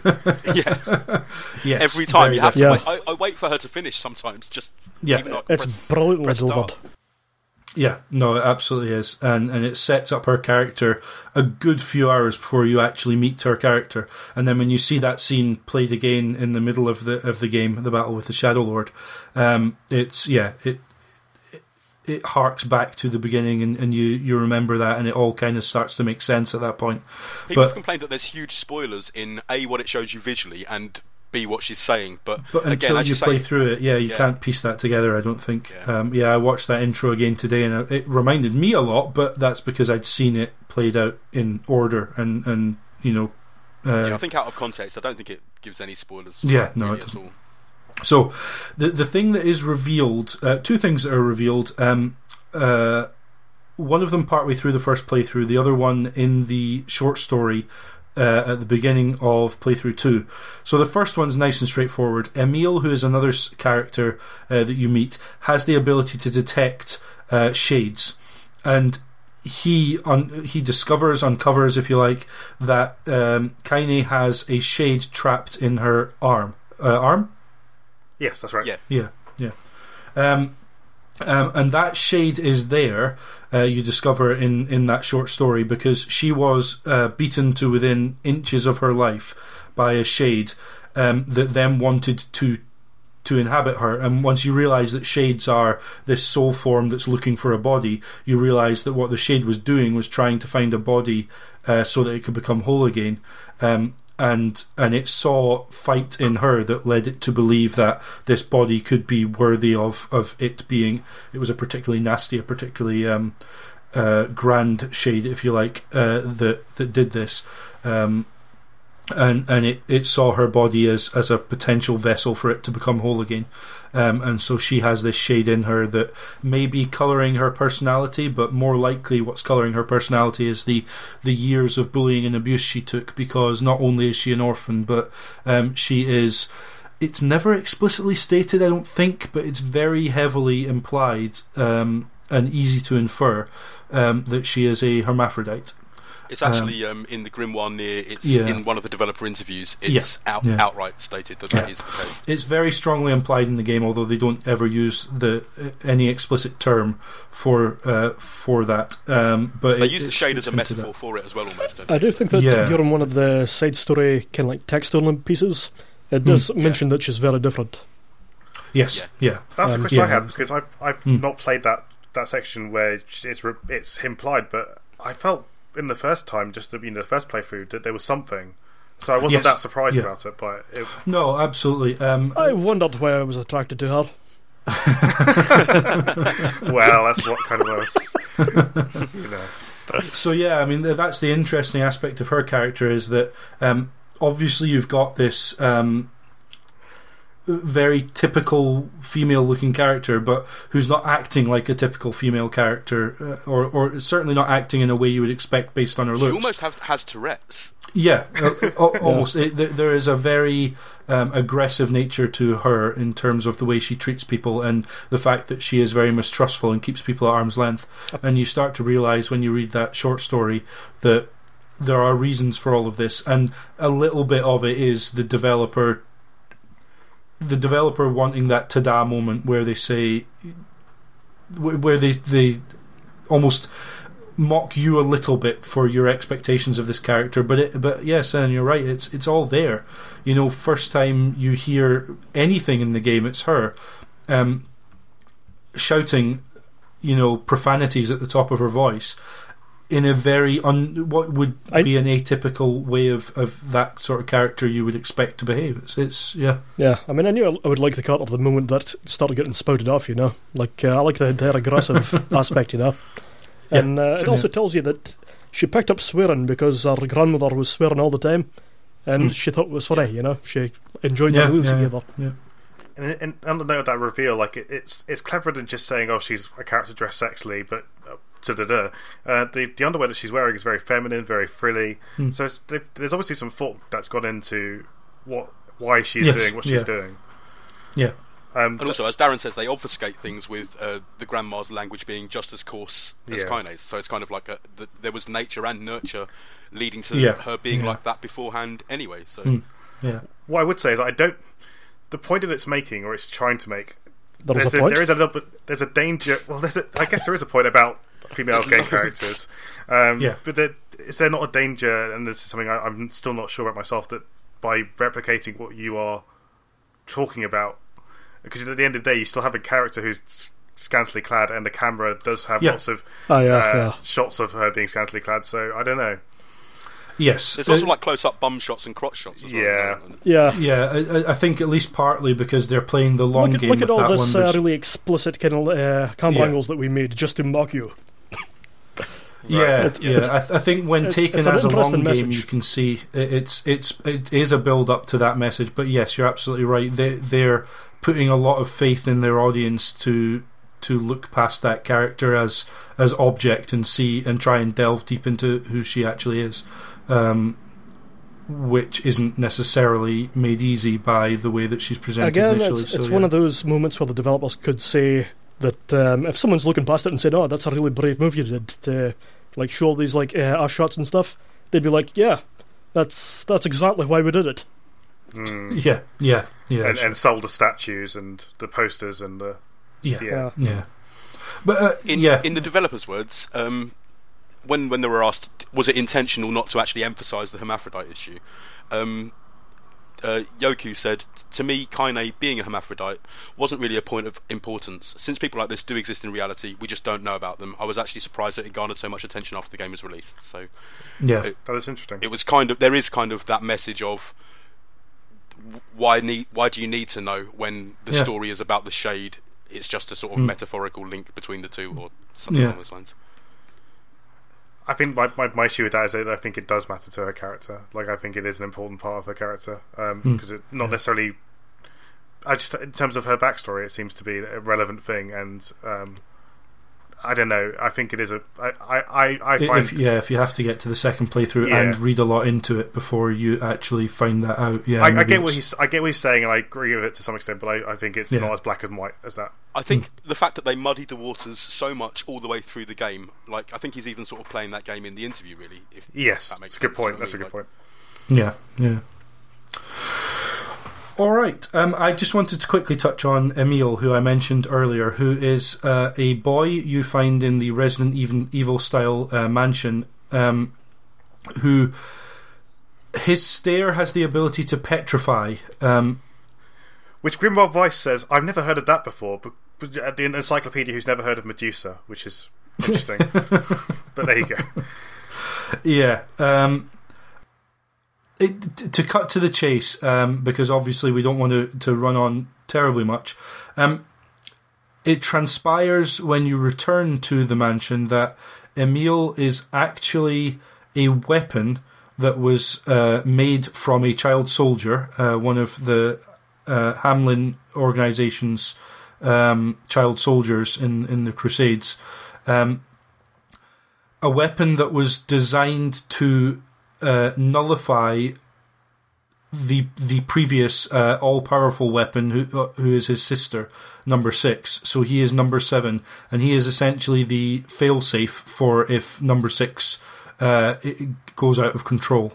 Um, that all sounds a bit esoteric and a bit difficult to grasp, but th- what what that results in is frankly what I think is one of the best char- characters I've ever seen in a video game. Uh, Emil, I just to a certain extent fell in love with from the moment I I met him, and his arc through this game is just heartbreaking in so many ways. Um, from the point of view of finding out that he is this weapon, um, from the point of view of having to merge with his own sister, essentially killing her in order to to to save her and and the rest of these people he's fallen in with. Um, to the the implied fact that he falls in love with Nier to a certain extent, sees Kaine as a sister. So at the end, when he then sacrifices himself, having become this skeleton uh, monster in his own eyes, um, he sacrifices himself. Um, but then in, in subsequent endings, survives and um, and learns to love who he has become on the basis that, that Kaine especially says to him, you know, it doesn't matter what you look like, we still know who you are and, and who you are to us, etc. Um, that character is just phenomenal to me. Um, And he's got such a winning smile as well. on the front of the box, Emil is the uh, skeletal looking face that's on there, but that is not how you how he is when you meet him. Um, obviously, at this point, we're well past spoiler territory, and I've just well and truly spoiled Emil's character arc. But it it floored me, um, absolutely floored me. Uh, the the fight in the middle of the game, and then you know going back to the mansion, and and and the moment when he he sees what he's become for the first time. It's it's such in just su- such interesting places to take that character, and there's a lot more going on than just the basic what's happening. There's uh, an incredibly emotional backstory to it. I, I had Um, no idea about um, him having feelings for Nier. That's completely new to me. I, I, I've I've read that a couple of times, um, I, I kind of I get it. I mean, the Kaine being the older sister type thing that makes sense because uh, a, a, lot of the time he is being very kind to her, she is being very harsh on him. But you get you do get the feeling that they they do develop this sort of uh, respect and love for one another throughout the game, but in an absolutely sort of sibling type way. And and in that respect, I would have said, well Nier would still be the father in that sort of family family situation, um, but actually you realise in one of the endings that it, again you could read into it that Kaine and Nier kind of had feelings for one another as well. So, um, but but yeah, it, again I've read a couple of times and I kind of I do see it that um, Near Nier becomes kind of a figure. A character that uh, Emil gets besotted with to a certain extent, um, I mean, I, I, I, thought it was interesting that before you see him in the skeletal form, he looks a lot yeah. like Yona. Uh, yes, yeah, and yeah, I saw you know uh, kind of symmetry in that paternal relationship, but um, I'm a, I'm floored by, by this as I say, as I say, there, there's not again as with Kaine, there's not a lot in the game no, right. to suggest that, but um, I can see that as a reading, and it is one that I find quite interesting. I don't think it's necessary to see that. You could quite happily have him see Nier as a an older brother or a father that he he no, he never had, etc. Um, I think I'm right in saying that because uh, when you go to Emil's mansion. Um, Yona sends you there because her pen pal has stopped writing to her, and I think it's therefore suggested that, that Emil was the pen pal um, that was writing to Yona. I think the um, butler ends up saying that he was he wrote a letter. Um, right. Yeah. To to bring them to get them to come. Yeah, yeah. Um, so yeah, I, I, can see that as well. You know, if if Emil is is effectively pen pal of Yona, and they do look quite alike, you could see him seeing Nier as a father figure. But um, it, it maybe that makes more sense if um, Nier is older brother of Yona. Uh, perhaps in the Japanese version, but um, yeah, that's that's where it brings the which one came first into yeah, uh, potentially, yeah, yeah. And if um, again, Grimoire Nier does give more detail on this mm. if anyone sort of wants to look into it. It's, it's like I don't know. Is, is, it something to sort of even get into? On it's going to take us down another route entirely, isn't it? but just like look yeah, into it no. if you need to look into it. Uh, yeah. And again, so, I think it's interesting that hmm. um, mm. the, as you play through the subsequent playthroughs of the game, yeah, uh, you're kind of getting like the first time through is sort of Nier's ending, but not. Hmm. Uh, second time through is definitely Kaine's story, and then the third time maybe gives Emil a little more room to breathe because you know what's going on elsewhere. Yeah, yeah, and obviously you end up with a very funny, funny and disturbing image of um, so Emil. It's a large part of the ending. In any case, yeah. Well, Emil sacrifices himself uh, when Popola is attacking, um, and is essentially obliterated um, allowing Nier and Kaine to go on and fight the Shadow Lord. Um, and uh, once you get through to uh, ending B, but then C and D as well, um, Emil's disembodied head lands in the desert and then rolls off to go and find Nier and uh, Kaine, which is just this wonderfully ridiculous uh, image. But it, it always did seem hard-headed to me.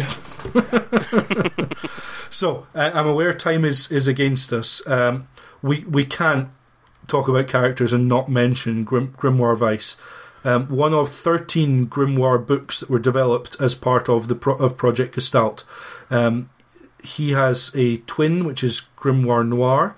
Um, the idea being those two books are uh, each half of part of the sealed verses, which will allow the Gestalts to return to their replicants.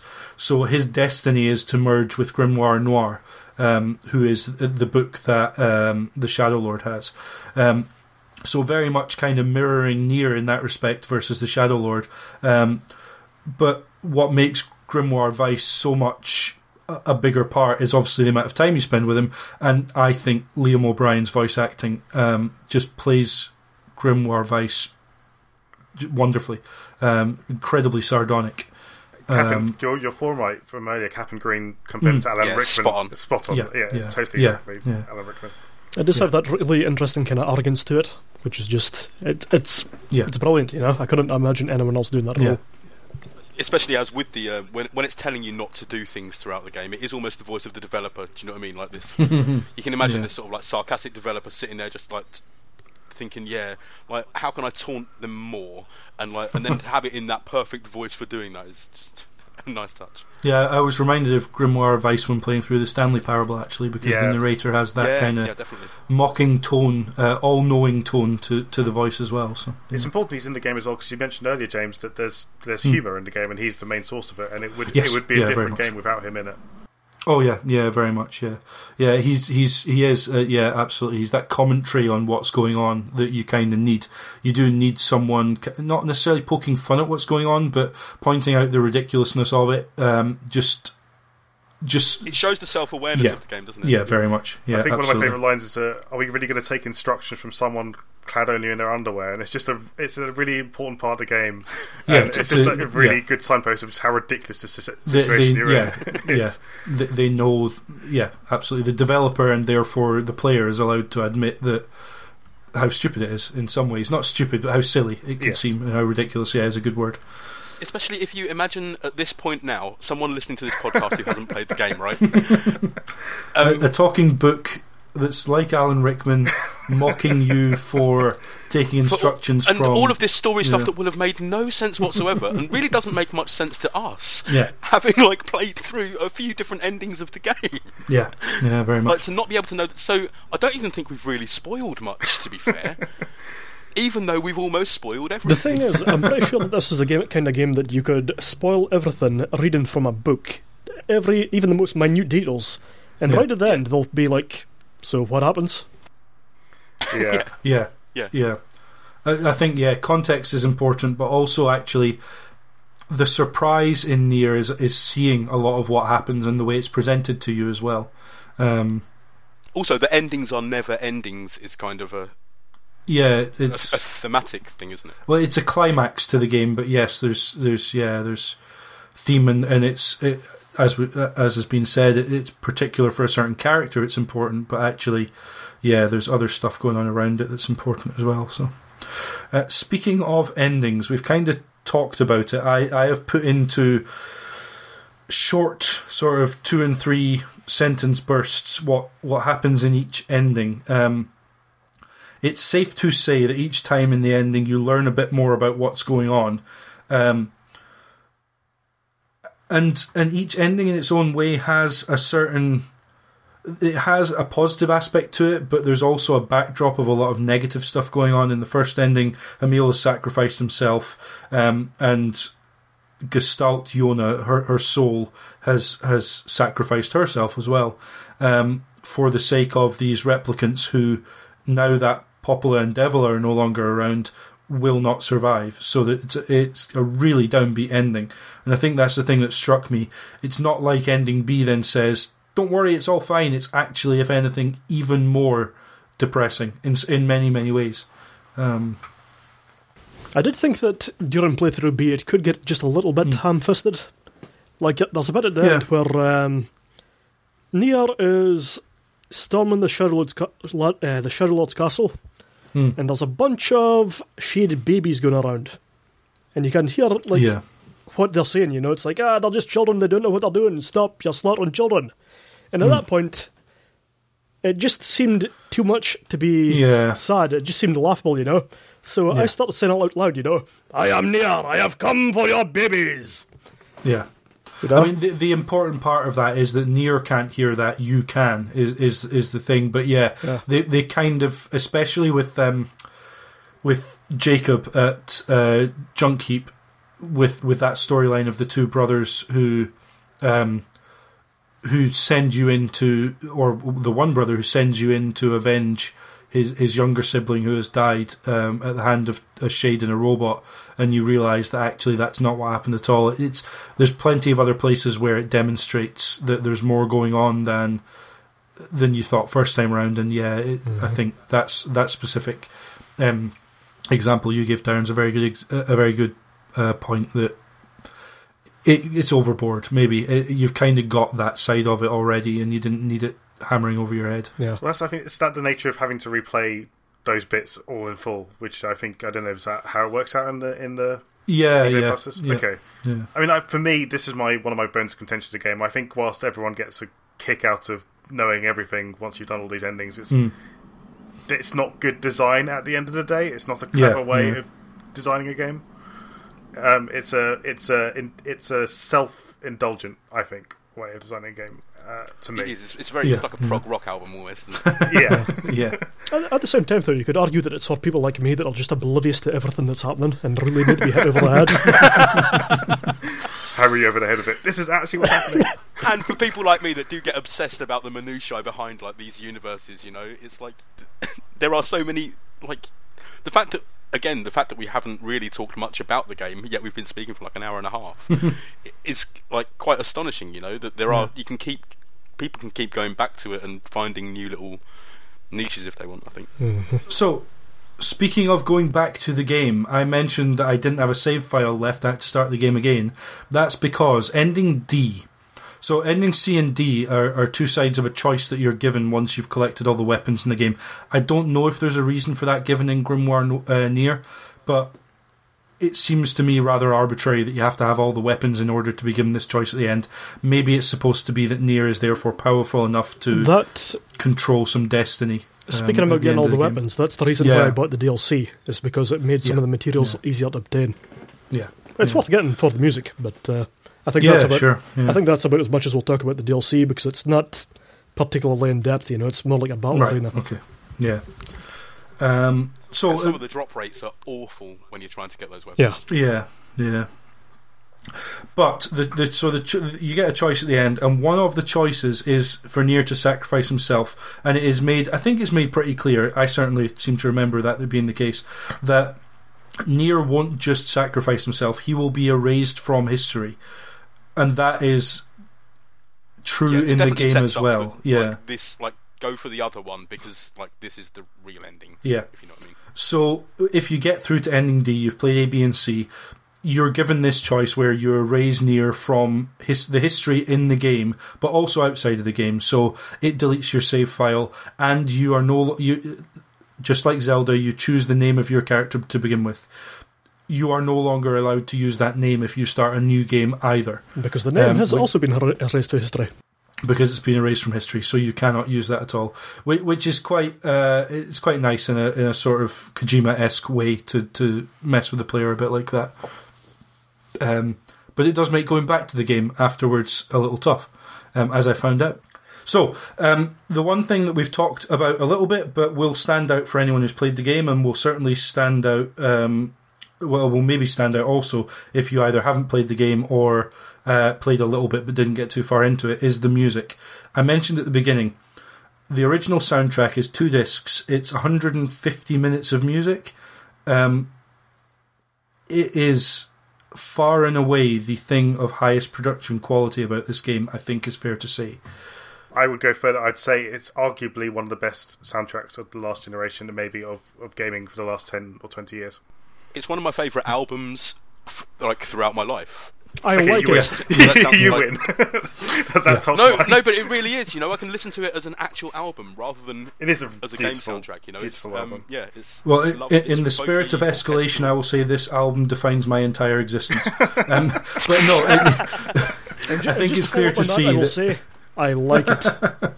it's actually good. Ah, It's win. quite I nice. think I think it's yeah, it's fair to say the the soundtrack stands out. Um, I'm sure we all have our favourite tracks, um, but I think what's important to to say and what maybe to me drilled home how big of a deal Nier was, even though the game itself might not have shown borne that out, is the original soundtrack's two discs. There were then three separate arrangement albums. Um, one of which was kind of a mix of different arrangements. One of which was, um, I think, electronic, and one of which was piano.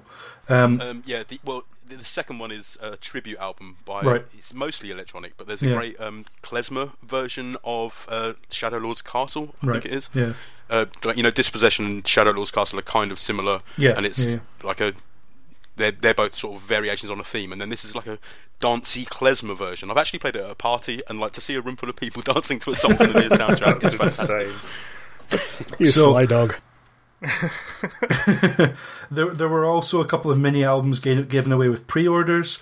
Um, the music in this game was a big deal at, at the time. Um, in Japan, those out the um, I think certainly two of the arrangement albums and the original soundtrack charted in the Japanese album charts.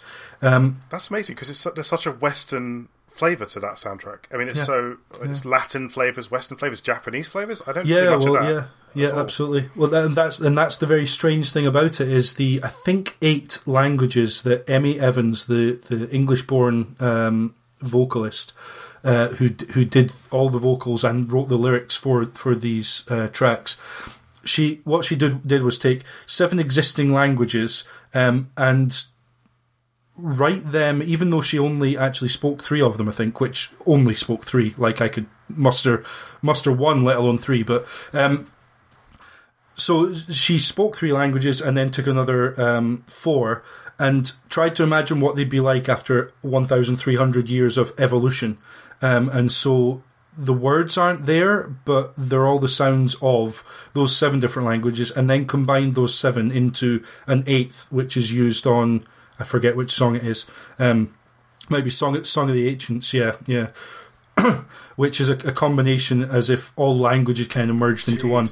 Jesus. Even the soundtrack is impossibly convoluted and com- uh, and impenetrable. Yeah, it has its own meta Yeah, story. absolutely. It's nuts. the, I cannot fathom how one. uh, Okay, the language probably wasn't developed, but how one comes up with what a language might sound like, specifically to people who don't know it, because the idea was that these vocals would never get in the way of conversations and cutscenes that were happening on screen over them.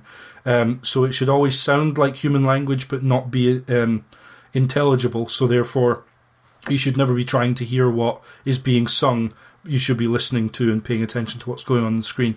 Um, seems to be the, the sort of ethos behind it. But the no, the It, it is notion basically of- musical yeah. vocal cadences. You know, that's Yeah. the best way I would Yeah. describe it. Because I mean, if you, if you, if, yeah, that was me doing it just now. that's what Scottish sounds like in, in a, a thousand years. So that's it. totally, yeah. Or at least after a bottle of whiskey, you know. but uh, no, I mean, if you you were just merging all those languages, and you, the whole thing would sound like gibberish, but you'd still be able to get pick out the cadences and try and like think about how to do it musically. Yeah. So I think the French one and the uh, the Gaelic one are especially noticeable. Like Hmm. maybe it's just because I'm quite used. They're like they're the to- closest proximity wise Yeah. to like where I live, but I can spot the one that's supposed to be like French, and Yeah. you know you can get a, a feel of the language from what she's done. Yeah. It, astounding. And and let's not forget uh, Keiichi Okaba. Uh, Okaba? Uh, apologies if I'm getting this pronunciation wrong. I hold hands up and uh, high in the air and say that it's all on me. Uh, If you're listening, listening, Keiichi, well. Yeah, yeah, absolutely. I do apologise. Okabe-san, we are very sorry, man. so uh, d- his uh, musical studio Monaca, um, along with two or three representatives of Cavia, um, put together fantastic music. The best way I can describe it is sort of choral acoustic music, um, but there's all sorts of instruments at play in in this. It is a soundtrack that you would, I- would frankly, not really. Ha- I, I wouldn't bat an eyelid if it was a, a symphonic orchestra playing it. It's that elaborate, that layered. Um, that, that's the thing. the- like it's it's um, Yeah.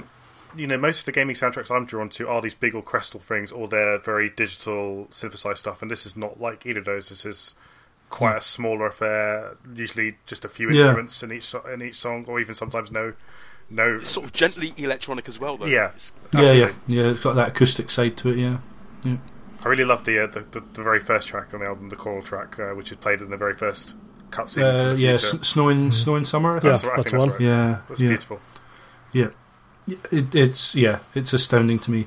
Yeah, it, it it has that quality, that layered depth, and and the various instruments at play. That I guess that's what I mean when I say would seem at home in an orchestra. But yeah, it does have a very uh, a quietness to it, uh, that acoustic side that does make it seem, um, yeah, like the sort of thing I could quite happily put on almost no matter what mood I was in. Um, yeah, Yeah, I mean, anyone that's followed me on Twitter has definitely, well, might have seen me posting links to Ultimate Weapon number seven. It's uh, Emil's Hmm. theme from the Nightmare and Arrange tracks, and Yeah. that is just an incredible piece of music. You know, like Yeah. first time I heard Yeah. it because it's it's a remix. You know, it's like a really upbeat kind of remix. Yeah.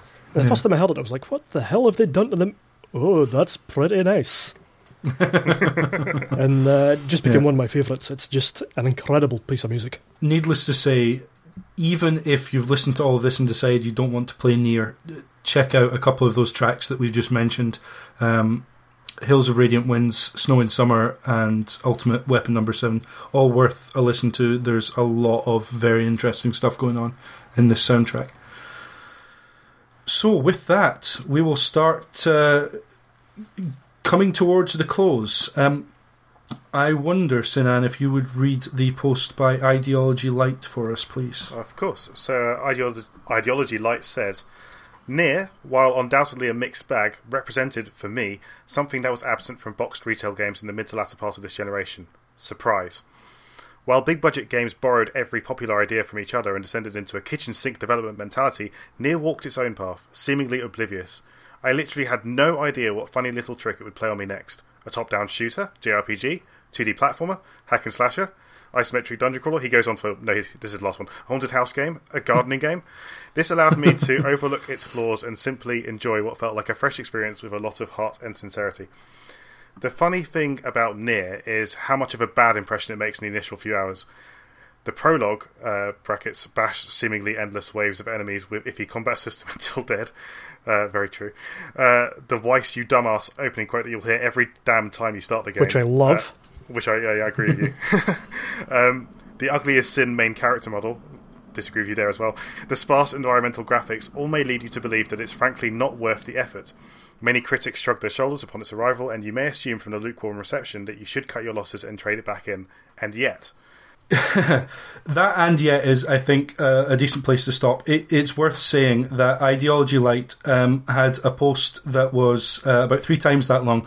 Um, wonderfully written post, but we just don't have time to go through through all of it. I think it's just very interesting. That and yet at the end kind of sums up how I feel about this. There are umpteen rational reasons to say that Nier does stuff that could be aggravating or even bad. You know, just outright, you know, bad.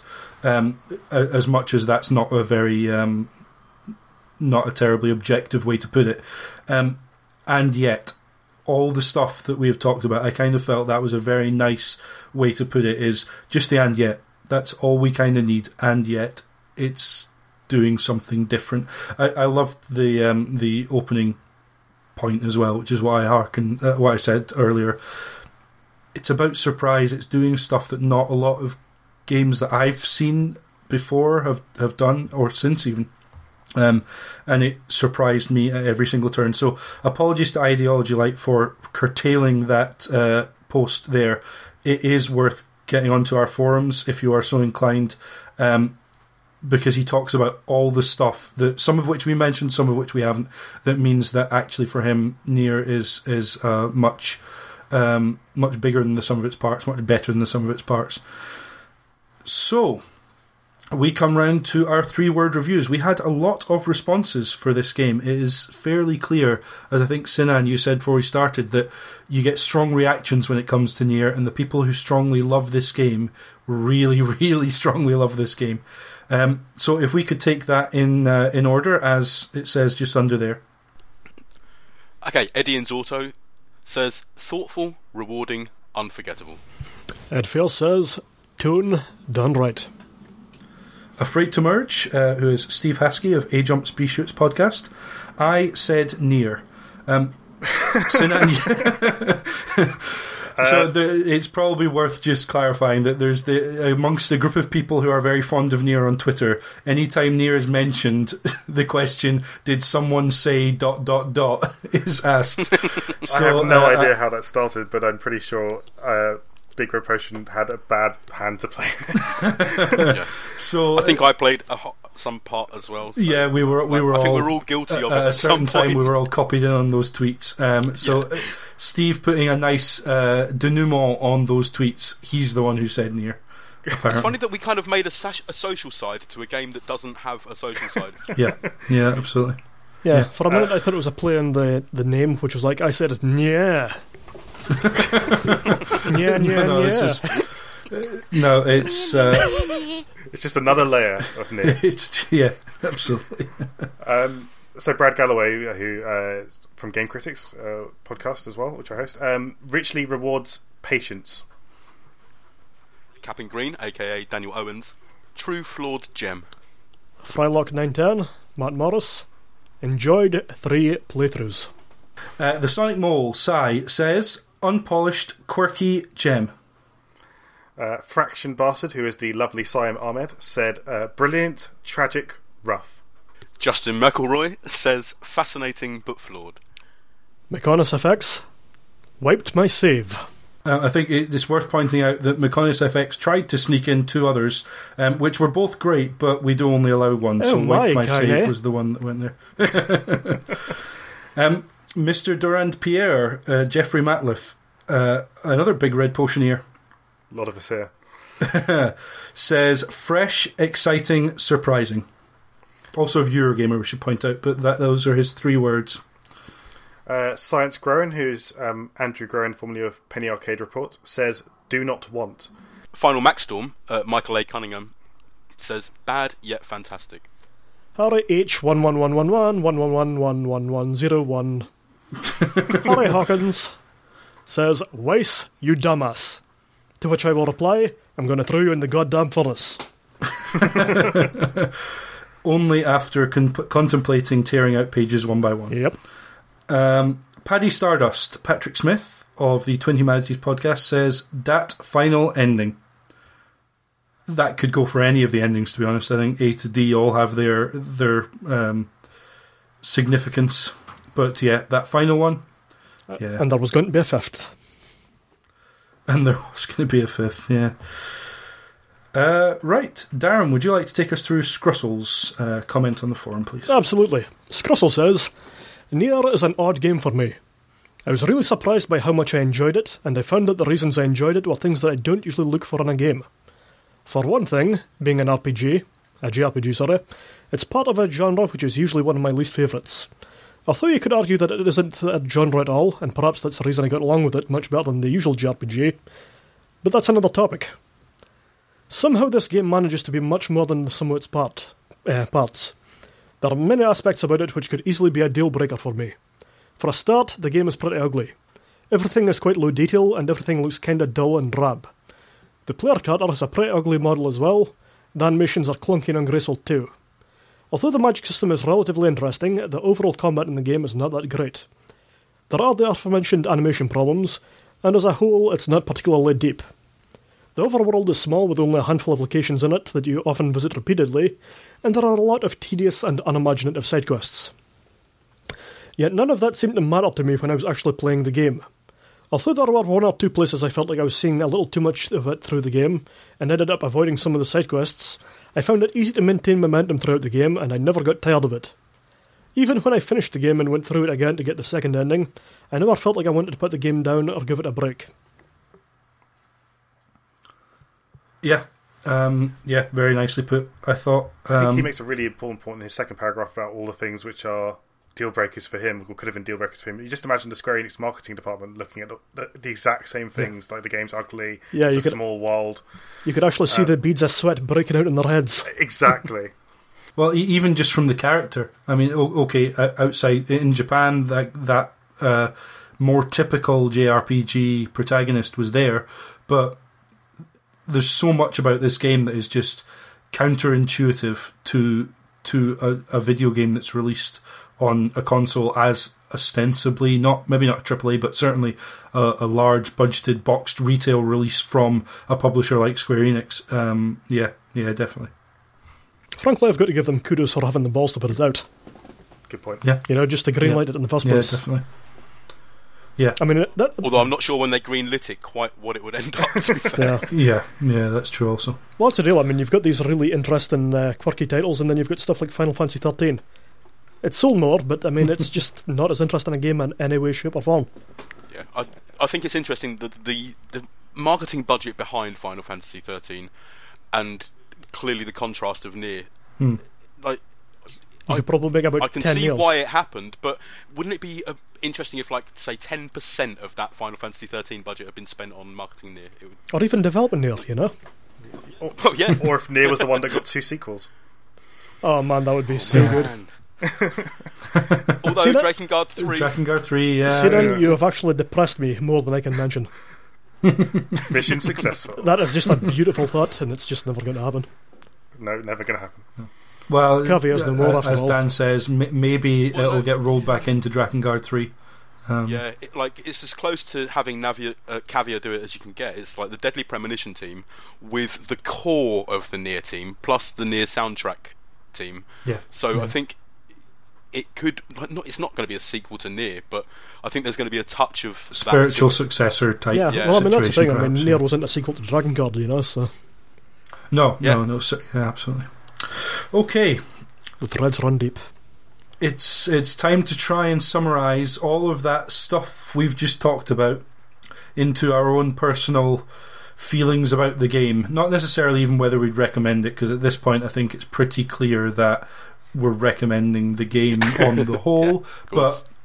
but how do we feel about the game, Dan? How about you? You kick us off. Um, I think, as we've said before, there is a kind of it nudging at you, you know, kind of pet, small scale trolling of you that makes it likable. Uh, but at the same time, they're doing like they're, it's a bit like that Matt Hazard game, you know, where it's taking the Mickey out of the flaws of games themselves and falling into the same trap. Um, there are flaws, but there's yeah, I, I think as you, if you've listened to the show, there's something about it. The fact that we've talked for, we've overrun by miles, and we've barely scratched the surface of the game. Um, I find that I find that totally fascinating. That that, that there is this depth to it that you can just keep going there if you want, or you can just play it as Sinan says. You can just go through once and still get a, a nice little story out of it. Um, I, I think it works on all sorts of levels, but just the emotional touch it has. It's the most touching game I've ever played. Like I don't know how else to explain it really. That it it just sort of communicates better than other games do. And I think I hope the fact that I'm finding it so difficult to explain, having had this um, like it was spoiled right at the start when you said, yeah, it's like the game tries to be your friend but then doesn't and and it's like, yeah, that is what it does and there's some beauty to that. Yeah. And I'll be listening to that soundtrack and thinking about the game and what it means, probably for the rest of my life. You know. Yeah, yeah. Can't say more in terms of emotional impact than that. Darren, Yeah, it's just interesting what Dan was saying there about uh, how the game doesn't like you. Because um, on a psychological level, you know, like generally if someone's interesting and fun and they're, they've kind of got like a slight disdain for you, you're going to be like, Nier, like me, I like you, why don't you like me? and, and there's a degree of that. But I mean, the thing for me is that I've got no problem with flawed games, you know? Like nearly everybody that's spoken about this game says that it's flawed, in- flawed in certain ways. And I would much rather have a game that is flawed and interesting than a game that is flawless and boring. Because those two d- can go together, you know. Just because a game is technically flawless means that it's doing nothing wrong, but it might not be doing that much right, you know. And just the characters in this game, the overall vibe, especially the music, you know, the music is such a huge part of this game. And th- just this really interesting, unique style sto- uh, storytelling. There's very few games that I could say compare to Nier in any shape or form. You know, like the, hmm. the general vibe it gives off, the emotions that it tries to instill in you, like the messages of love and peace and friendship, and the fact that there is no hope, essentially, just slight glimmers. It's just a really depressing overall theme. Hmm. I've got no idea what other kind of game tries to install that in you, and I find this game absolutely fascinating, you know. I would recommend it without hesitation, as we've said before, you know, obviously it's, uh, it's a very different kind of game, and I'm just glad that Square Enix greenlit this. It's a shame they didn't market it to any, to any degree, but just the fact that it exists makes me happy. absolutely. I, I'm I'm going to struggle now to put my summary in words that aren't similar to Dan and Darren's, but um, I think yeah, we've talked about the fact that Se- almost sets you up for a fall. Aside from the very opening, which some people find a bit of a hurdle, um, it sets itself up as a Zelda game, as an Okami game, as a bit of a God of War game, uh, maybe like Shadow of the Colossus. And Shadow of the Colossus is kind of the the easy the the the sensible thing to point to out of those actually because it sets your expectations and then it goes about in the second half of Nier systematically undoing all of those expectations, and it's not necessarily subtle or gentle about doing so. It will put you in awkward positions in order to get that emotional response from you, even if that emotional response is frustration at having to traverse and backtrack again. It will do that. But for me, for all the flaws and all the individual bits that maybe aren't quite what they should be, it's about the and I'm sorry for this, it's about the gestalt of the game. It's about the overall impact it has. And the overall impact that this game had on me, as Dan, you quite rightly brought up at the beginning, this game turned me around on an entire nation's output of video games in terms of I, would I'd got a view of J, JRPGs is what we're talking about really. Man, you're so I'd got a view of overly emotional, overwrought, over designed characters. Um, you probably just played Final Fantasy VII by that point, though. I hadn't even played that. Oh. Um, still haven't. I'm sorry, um, but um, but that I couldn't relate to, and Nier has aspects of those those tropes that that make it similar to a JRPG, but I could relate to characters in it. I felt about these characters in ways I had never felt about a character in a video game. It remains the most emotional experience I've had with a video game, hands down, bar none.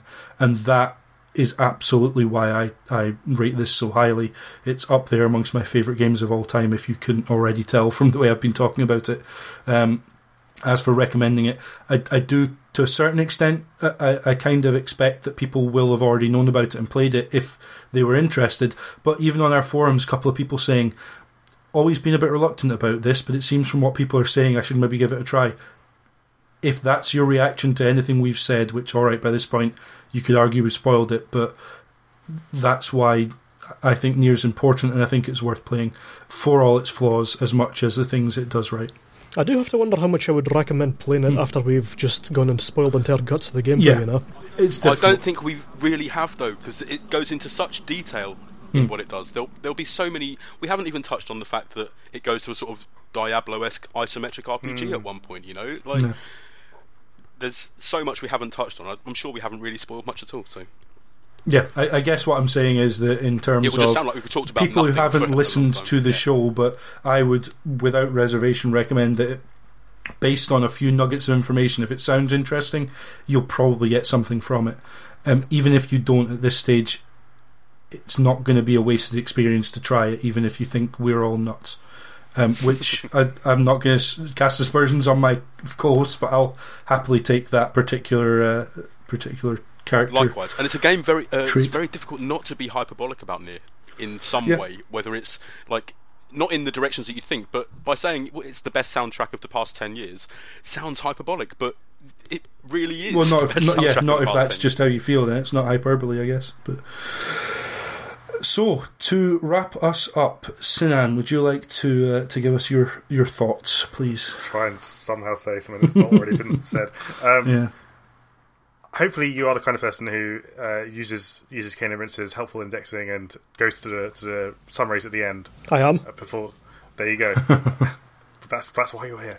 Um, so, uh, what I would say is, NieR for me isn't one of the best games of the previous generation. I wouldn't even say it's necessarily close, uh, mm. but it is one of the most interesting um, because it's constantly trying to surprise you, uh, as as James has so uh, eruditely stated.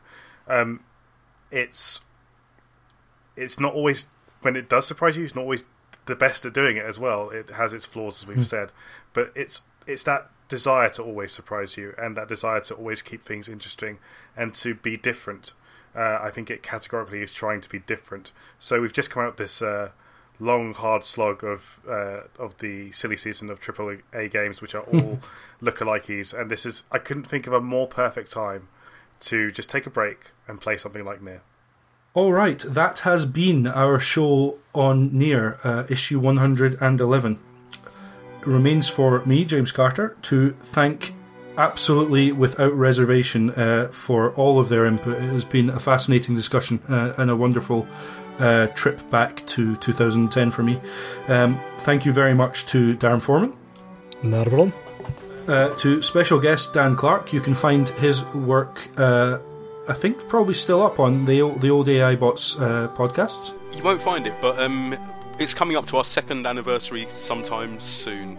So um, yeah, something might happen for that, but that would be spoilery.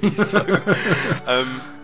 We will look out for that, and and uh, for your first appearance since uh, the Streets of Rage show that you you were on. And also, uh, for the people that are on this show, I probably wouldn't know you guys as well as I do without this game yeah, it's, having it's sort of yeah, brought us together worth Twitter, saying. you know, like yeah, literally all four of you. So yeah. four, three, yeah, Nier. I'm including Nier, and then we'll delete him at the end. I, I thought you were including yourself in a sort of uh, speaking yourself in the Mental third person. I can't yeah. wait until the Nier social game comes out, and it's just like bringing people together. And then and then they'll just shut shut it down as soon as everyone's joined. Uh, but it'll be intentional, unlike so many other games. Um, and uh, thank you, finally, but, but in no way least of all at all, thank you very much to Sinan Kubba of Joystiq. My pleasure. It's such a good uh, show to be on. So thank you so much for having me on. Um, That's all. It's a pleasure to have you back. Yes, I'll just quickly plug also GameCritics.com. I did the podcast there. absolutely. You do indeed, yeah. It was remiss of me to say that, uh, to, to not mention that alongside. People know. I think people. I got chastised for saying people might not know Joystiq on a on a Digital Cowboys podcast from a while ago. um, so, but maybe maybe people don't know GameCritics.com as much. So um, the podcast there is great, and, And I have to. we, we've heard from uh, Brad Galloway on tonight's uh, three word reviews, or today's three word reviews, um, but also you will have potentially heard him on the I Am Alive show, uh, and and Sinan, obviously, you've been on a couple of times previously as well, which. Um, Always a delight to have you, and I was lucky enough to, to make a return appearance on, on the uh, Game Critics show Oh, yes. I so- completely forgot to mention that. Yes, if you want to hear more of James talking about this year in games, you should listen to our Game of the Year show, which will go up uh, the day after we're recording, so Sunday, the January the something of. to be completely useless, but it will be up hopefully by the time the show goes up. So and uh, oddly, Nier gets a mention because why wouldn't it? it does. it's so stupid. It gets quite a lot of mentioning. It does indeed. Did someone say? Someone did. Exactly. Very much. And on that note, next time, uh, issue 112, uh, Agent 47 will have been in the study with the poison sausage as we tackle Hitman Blood Money. Incidentally, that was how uh, Kenny was referenced once as well. Just, you've just ruined two hours of good work. we, we've lost it. Yeah, we, we've lost it. Thank you incredibly for joining us, uh, the three of you, and also all of our listeners. Thank you very much, and see you next time around.